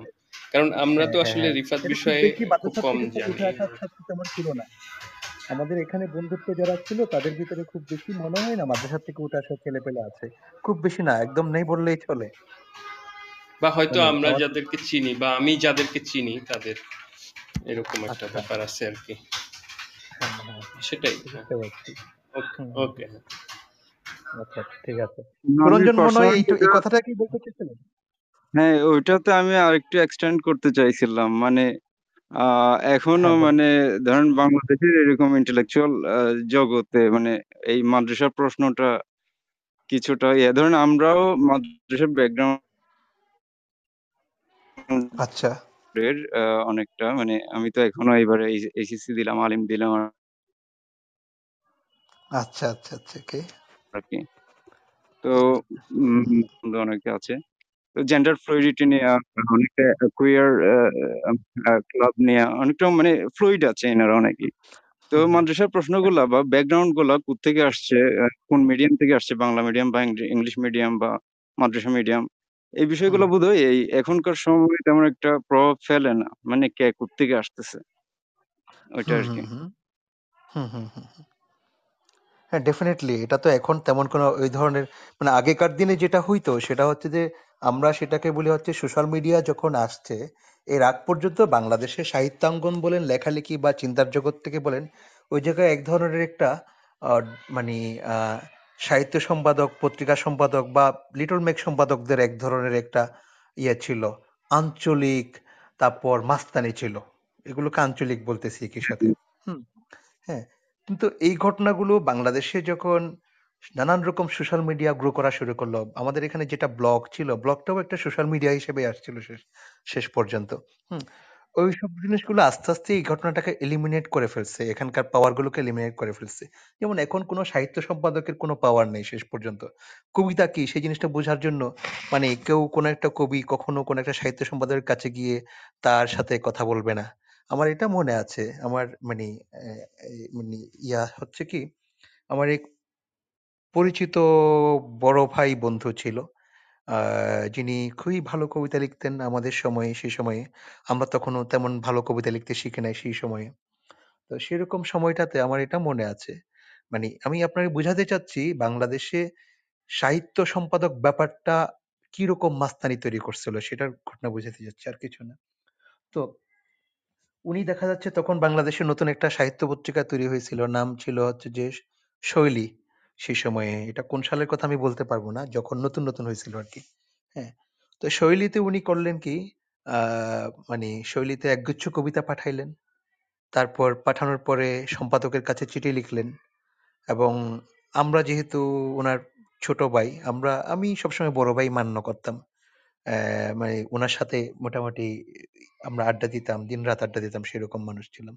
হুম তো চিঠিটা আমি পোস্ট করলাম এবং ওনার যেটা সম্পাদক কাছে চিঠি চিঠি ঘটনাটি দেখে আমার প্রথমে পরেই আমার এত বিরক্ত লাগল। আমি বললাম যে, মনে, ওনার বলি নাই। কিন্তু আমি মনে মনে বললাম যে, কি ব্যাপার? মানে একটা সম্পাদকের কাছে কবিতা পাঠানোর সময় তারা যদি এরকম তাল তেলে চিঠি লিখতে হয় এবং যে পাঠাচ্ছে সে কিন্তু খুবই ভালো কবিতা লেখে। এমন না যে সে খুব কোনো খারাপ কবিতা লেখে, তার সেটার জন্য কোনো রকম হীনমন্যতা আছে, সেরকম কোনো ব্যাপারও না। ঘটনা হচ্ছে যে, এত একটা বড় চিঠি দেওয়ার পরও, এতগুলো এ করার পর- তার কবিতা কিন্তু শৈলী পত্রিকা ছাপায় নাই। তা আমি মেজাজ খারাপ বেশি হয় নাই। মেজাজ খারাপ হয়েছিল যে কবিতা পাঠাইছে তার উপর। কারণ হচ্ছে যে, তার কবিতা না ছাপানোটাই ওখানে দরকার ছিল, আমি মনে করি আর কি। কিন্তু, কারণ সে হচ্ছে যে, এই পাওয়ারটাকে ইগনোর করতে জানে নাই।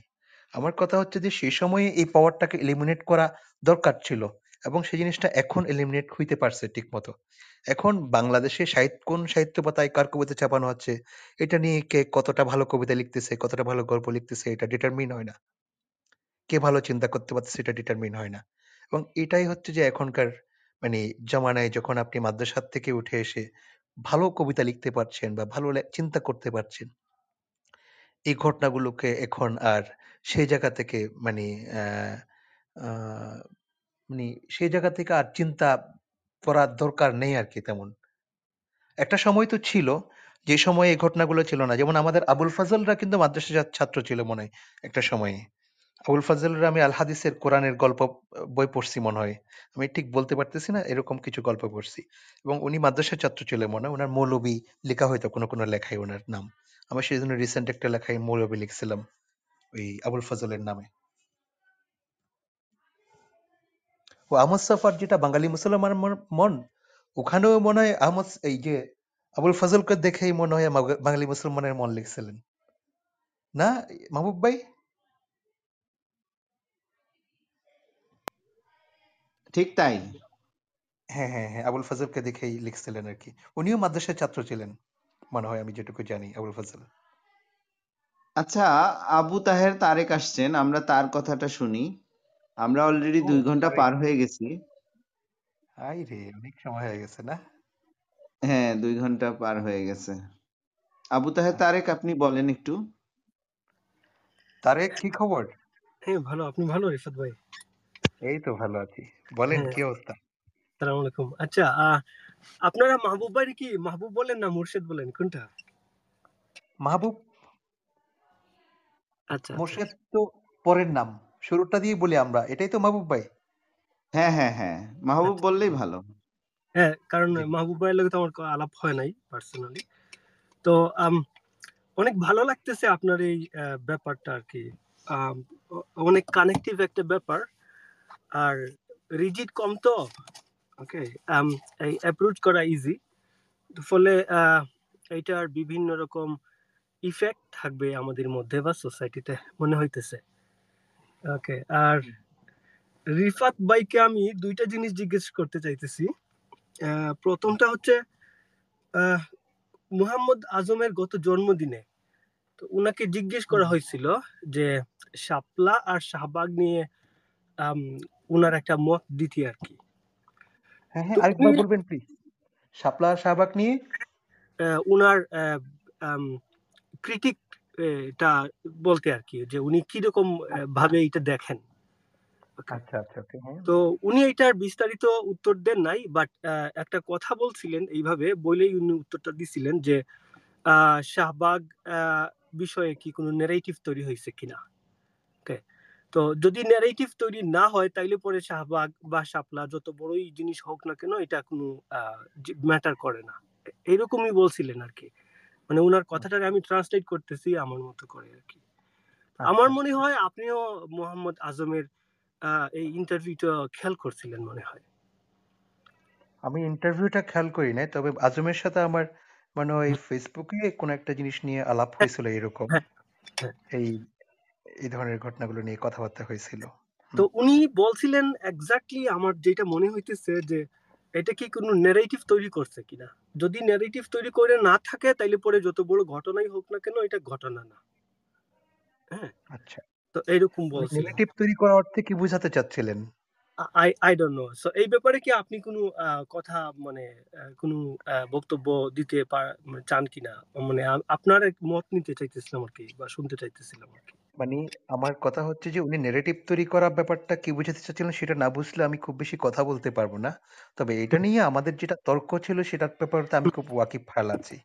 আচ্ছা। মানে আমাদের সেই সময় যেটা হচ্ছিল সেটা হচ্ছে যে হুম, মানে উম, আমি কতগুলো জায়গায় খুবই স্পষ্ট মানে কথা বলতে চাই। মানে হুম, সবসময় বলি যে পলিটিক্সটা স্পষ্ট করার ব্যাপার। পলিটিক্সটা কোনো ধোঁয়াশা রেখে কথাবার্তা বলার ব্যাপার না। হুম, যার কারণে আমি বলি যে শাহবাগে কোনো গ্রে এরিয়া ছিল না।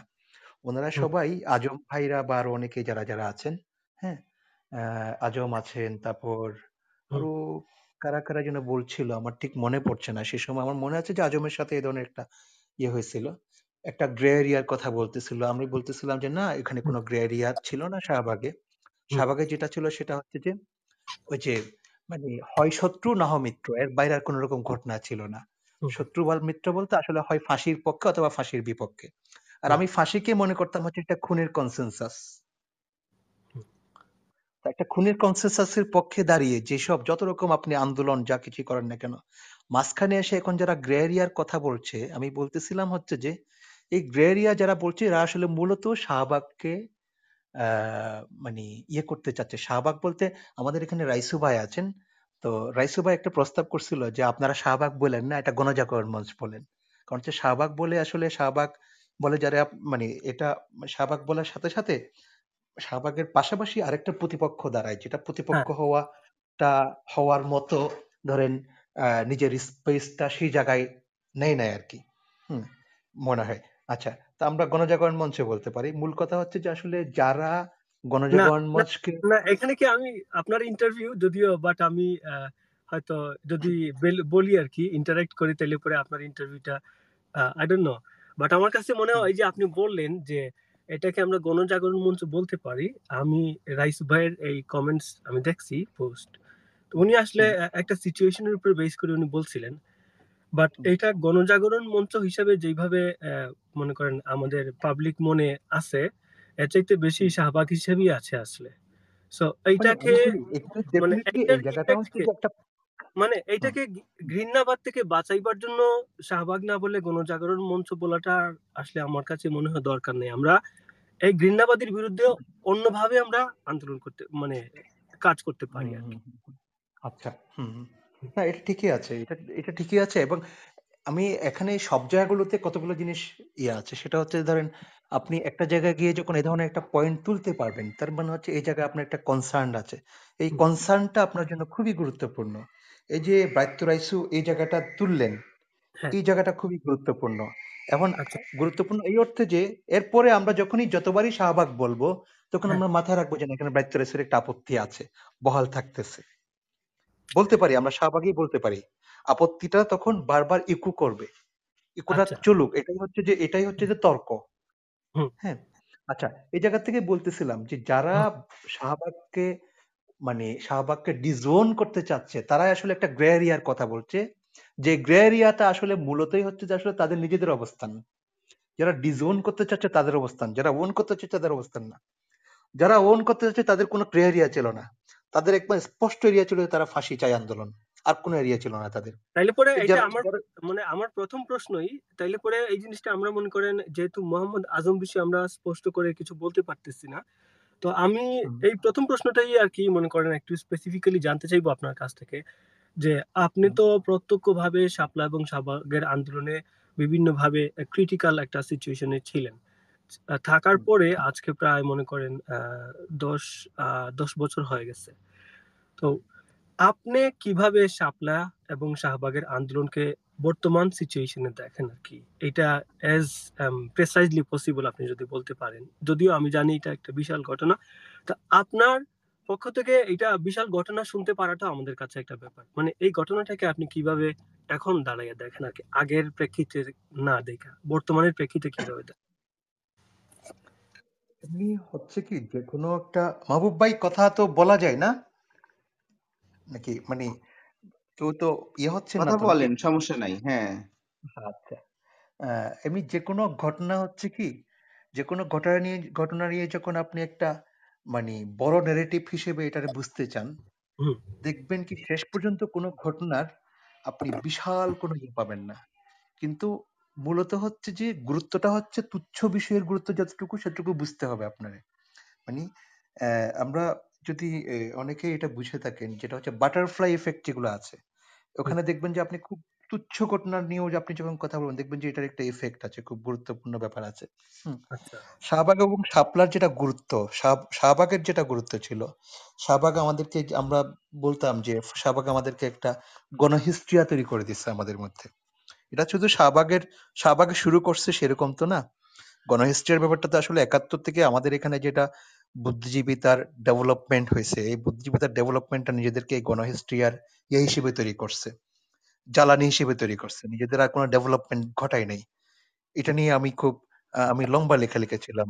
হ্যাঁ এখন শাহবাগ আমাদেরকে এটা ধরেন প্রথম খুব বড় ঘটনার মাধ্যমে দেখাই দিল যে না গণহিস্ট্রিটার চেহারাটা এরকম হইতে পারে আর কি।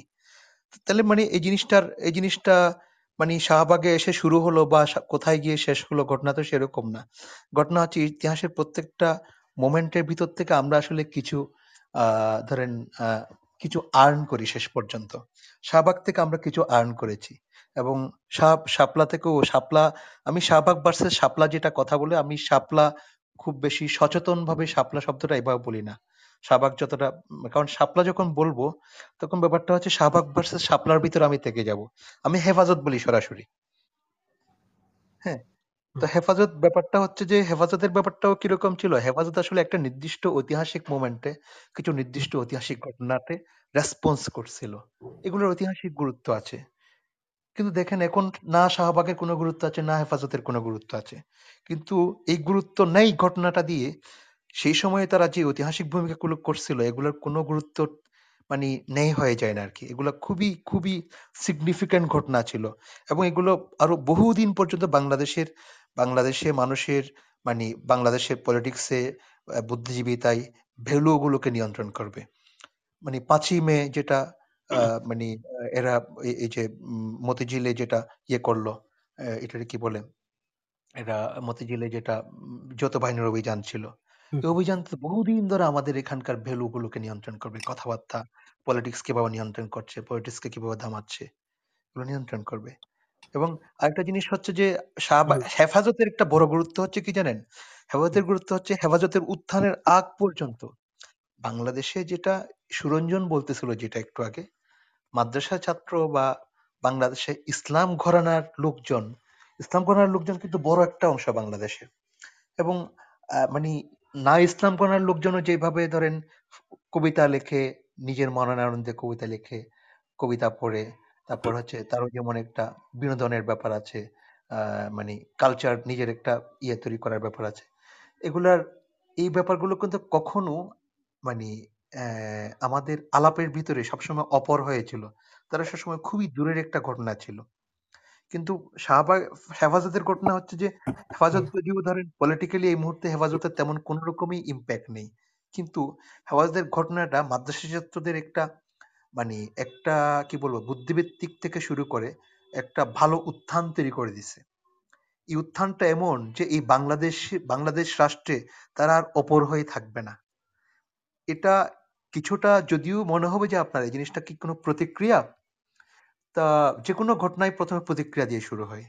তো এই প্রতিক্রিয়াটার আপনার একটা ধরেন এটার এই প্রতিক্রিয়ার ভিতর দিয়েই আপনি দেখবেন যে এটার ভিতর থেকে একটা মানে মাদ্রাসা ছাত্রদের যেটা বাংলাদেশে অংশগ্রহণ, সেটার একটা খুবই মিনিংফুল কিছু আপনার ইয়ে তৈরি হবে সামনের দিনগুলোতে। এখন আমাদের অনেক পরিচিত বন্ধু বান্ধব দেখতেছি মানে বন্ধু বান্ধব বলতে ফেসবুকে যাদের সাথে পরিচয়, যাদের সাথে বাস্তবেও পরিচয় হয়েছে যাদেরকে কখনো আমরা খেয়ালই করি নাই, মাদ্রাসা থেকে উঠে এসে এই ছেলেপেলেগুলো এমন সব কথাবার্তা বলতে পারতেছে। এইসব কথাবার্তাগুলো তাই কখনোই কল্পনাই করা যায় নাই। আমি নিজে মাদ্রাসার থেকে সেরকম মাদ্রাসার লিগেসি বেশি বহন করি নাই বলে এখন পর্যন্ত সেভাবে ভাবতে পারতেছি না ঘটনাগুলো কেমন হয়তো আমি থাকলে। কিন্তু যারা একদম পুরো সময়টাই মাদ্রাসায় কাটাইছে, মাদ্রাসা থেকে পড়াশোনা শেষ করে আবার কবিতা লিখতেছে, খুবই ভালো ভালো কবিতা লিখতেছে, অসাধারণ কবিতা লিখতেছে তারা। তো এগুলো তো আগে সম্ভব ছিল না। আম, এইটা এইটা আসলে সম্ভব ছিল না কীভাবে আমি বলব। কারণ হচ্ছে বাংলাদেশের যে আম, শিল্প সাহিত্যের সাথে জড়িত চিন্তক বা অনেক লোকই আসলে মাদ্রাসা থেকে উঠে আসা। যেমন জহির রায়হান মাদ্রাসা থেকে আসছেন তারপরে তারেক মাসুদ মাদ্রাসা থেকে আসছেন হুম। আপনি মাদ্রাসা থেকে আসছেন আমি নিজে মাদ্রাসা থেকে আসছি। তার মানে হুম। তারপরে সাম্প্রতিক সময়ে আমি যদি ইয়ে করি চিন্তা করি আহ, হাসান রুবায়েতের ঘটনা যে কবি হিসেবে উঠে আসার ব্যাপারটা এই যে আগের ওই শাপলার ঘটনার আগের মানে জাস্ট আমার পরিচিত একজন হিসাবে বললাম আর কি। তো মাদ্রাসা থেকে উঠে আসা লোকের ঘটনা বা আর্টের লোকের ইন্টারেকশনের ঘটনা আমার কাছে মনে হয় এখন হয়তো একটু সিগনিফিকান্ট আকারে আসতে পারে বাট আগেও ছিল আমি এটা বলতে চাইতেছি আর কি। আগে বলতে কত আগে ছিল? আপনি মনে হয় আপনি এটা কি মানে হেফাজতের উত্থানের আগে তেমন দেখছেন? আমার মনে হয় না না আমি তেমন এই- দেখি তো এইটাই তো আমি না বললাম যে জহির তারেক জহির আ- তারেক আমার কাছে মনে হয় যে রিফাতের যে পর্যবেক্ষণ হুম, হুম। সেটা হলো মানে ঠিক আছে মানে এর আগে আছে কিন্তু আচ্ছা। সেগুলো এখন যেমন আমরা এইটা দেখতে পাই বড় আকারে মানে একটা পর মানে পর্যবেক্ষণ হিসেবে এটাকে দাঁড় করাতে পারি সেটা আগে ছিল না। ছিল আগে অবশ্যই ছিল। গুরুত্বপূর্ণ অনেক ব্যক্তি মাদ্রাসা থেকে আসছে। সেরকম মাদ্রাসা তো আমাদের শিক্ষা ব্যবস্থায় দীর্ঘদিন ধরে আছে। হ্যাঁ হ্যাঁ ফলে সেটা ছিলই। তো আচ্ছা। আমার আমার কাছে মনে হয় কি যে আলোচনাটা মানে একেবারে ওই যে শাহবাগ শাপলা তাত্ত্বিক নানান আলোচনার মধ্যে গেলে রিফাত হাসানের উপরে যে আমরা আজকে যে বিশেষ ফোকাস করছি সেটা থেকে বোধহয় এক ধরনের সরে যায় আর কি। এটাই এটাই আমি ভাবতেছিলাম। ওকে তাহলে পরে হ্যাঁ হ্যাঁ হ্যাঁ। আমি আমরা আমরা এটা নিয়ে আলাদা আলোচনা করতে পারি আলাদাভাবে কথা বলতে পারি হ্যাঁ? আমার মনে হয় আজকের মতো আমরা এই আলোচনাটা শেষ করি নাকি? হ্যাঁ হ্যাঁ শেষ করতে পারি। না আরও অনেক তো আছেন কেউ কেউ কি বলতে পারেন? যেমন সালাউদ্দিন শুভ্রের কথাগুলো আমার ভালো লাগতেছিল শুভ্র বলল মানে এটা একেবারেই মানে একটা ইন্টারভিউ তো মানে ইন্টারেক্টিভ হইলে ভালো কিন্তু মানে ওনার কথাগুলো তো আমরা শুনছি সেই মুডটা কিন্তু আর ফিরবে না। হুম ওই মুডটা হলো একেবারে ইন্টেন্সিভ আলোচনার মুড সেটা বোধহয় হ্যাঁ এখন আর ফিরবে না। আচ্ছা আচ্ছা। তো রিফাত যদি রাজি থাকেন আমরা শেষ করে দেই নাকি? হ্যাঁ আমি তো রাজি আছি। আমি রাজি আছি যতক্ষণ না অন্য কেউ কথা বলতে না চাচ্ছেন ততক্ষণ আমি রাজি আছি। আমরা এই আড্ডা তো এখানেই শেষ না আমরা আরও এই আড্ডার আয়োজন করব বিষয়ভিত্তিক আড্ডার আয়োজন করব হ্যাঁ? আমার মনে হয় যে আজকের মতো শেষ করি কারণ আড়াই ঘণ্টা হয়ে গেছে হ্যাঁ? হ্যাঁ হ্যাঁ হয়ে হ্যাঁ? আপনাকে আবারও জন্মদিনের শুভেচ্ছা জানাই। যারা এতক্ষণ আমাদের কথা শুনলেন সবাইকে ধন্যবাদ দিই কারণ অনেক ধৈর্য ধরে দীর্ঘ সময় ধরে শুনছেন। তো আবার কথা হবে। নানা বিষয়ে আমরা কথা বলতেই থাকব। ক্লাব হাউসে আমাদের সঙ্গে থাকবেন। ঠিক আছে মাহবুব ভাই ধন্যবাদ। আহ, আমারও বেশ ভালো লাগল। আর যারা কথা বলেছে তারাও অনেক ধৈর্য ধরে অনেকেই শুনেছেন কথা বলেছেন। থ্যাংক ইউ সবাইকে। জি। থ্যাংক ইউ আচ্ছা আসসালামু আলাইকুম। ওয়ালাইকুম আসসালাম